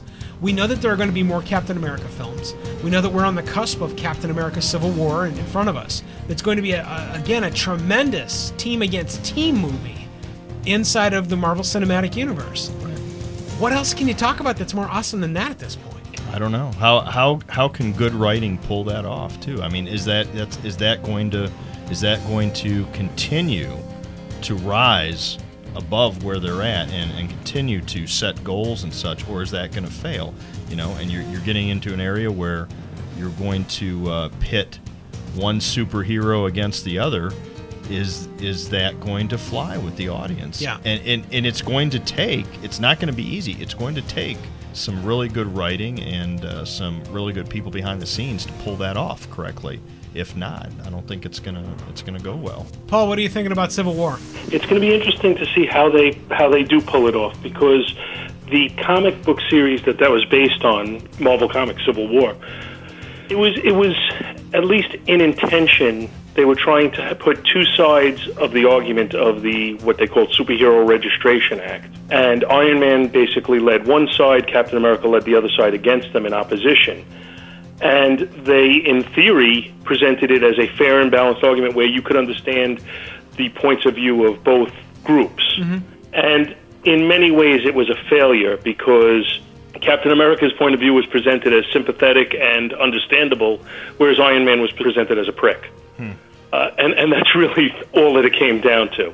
He was a tool of the government and a prick. The motivation was poor, and, and I think they didn't make the effort to be fair and balanced, if you'll allow me to use that expression, mm-hmm. the way they claimed that they were going to be. And it ended abruptly with Captain America realizing that there was potential for collateral damage in their battle and just calling a halt to it and surrendering. Well, and that that's interesting, and I I I would have to say, and I don't know if once you take this and you start going any kind of political with these stories, I think that you lose the audience. I think it can go south really bad if they. I agree, to- and I think that's exactly what happened with the comic. I think the comic, at least among the comic book reading community, Mm-hmm. was generally perceived as, as mostly a failure. Mm-hmm. You, you know, it had some pretty artwork uh, and and some relatively high concepts, Mm-hmm. but in execution, I don't think it was as well done as it could have been. That doesn't mean that this cinematic version is going to be a an adaptation of that exact story. Mm-hmm. I do anticipate that they're going to change the story significantly, and we're going to see a different thing. The biggest part about it was, you know, they wanted the superheroes to reveal their identities and basically register with the government and, and not be vigilantes. In this particular cinematic universe, there really are no secret identities.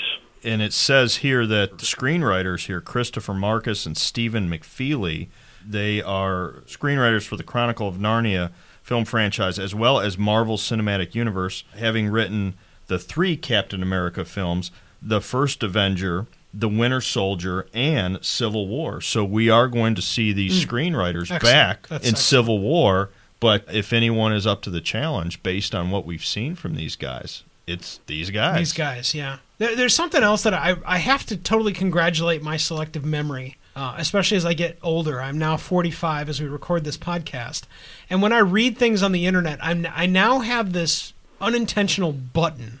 So when I read something like uh, the the headline will be something like, "Those of you that love Civil War may not love the new movie," and I'll click on it and I'll begin reading it.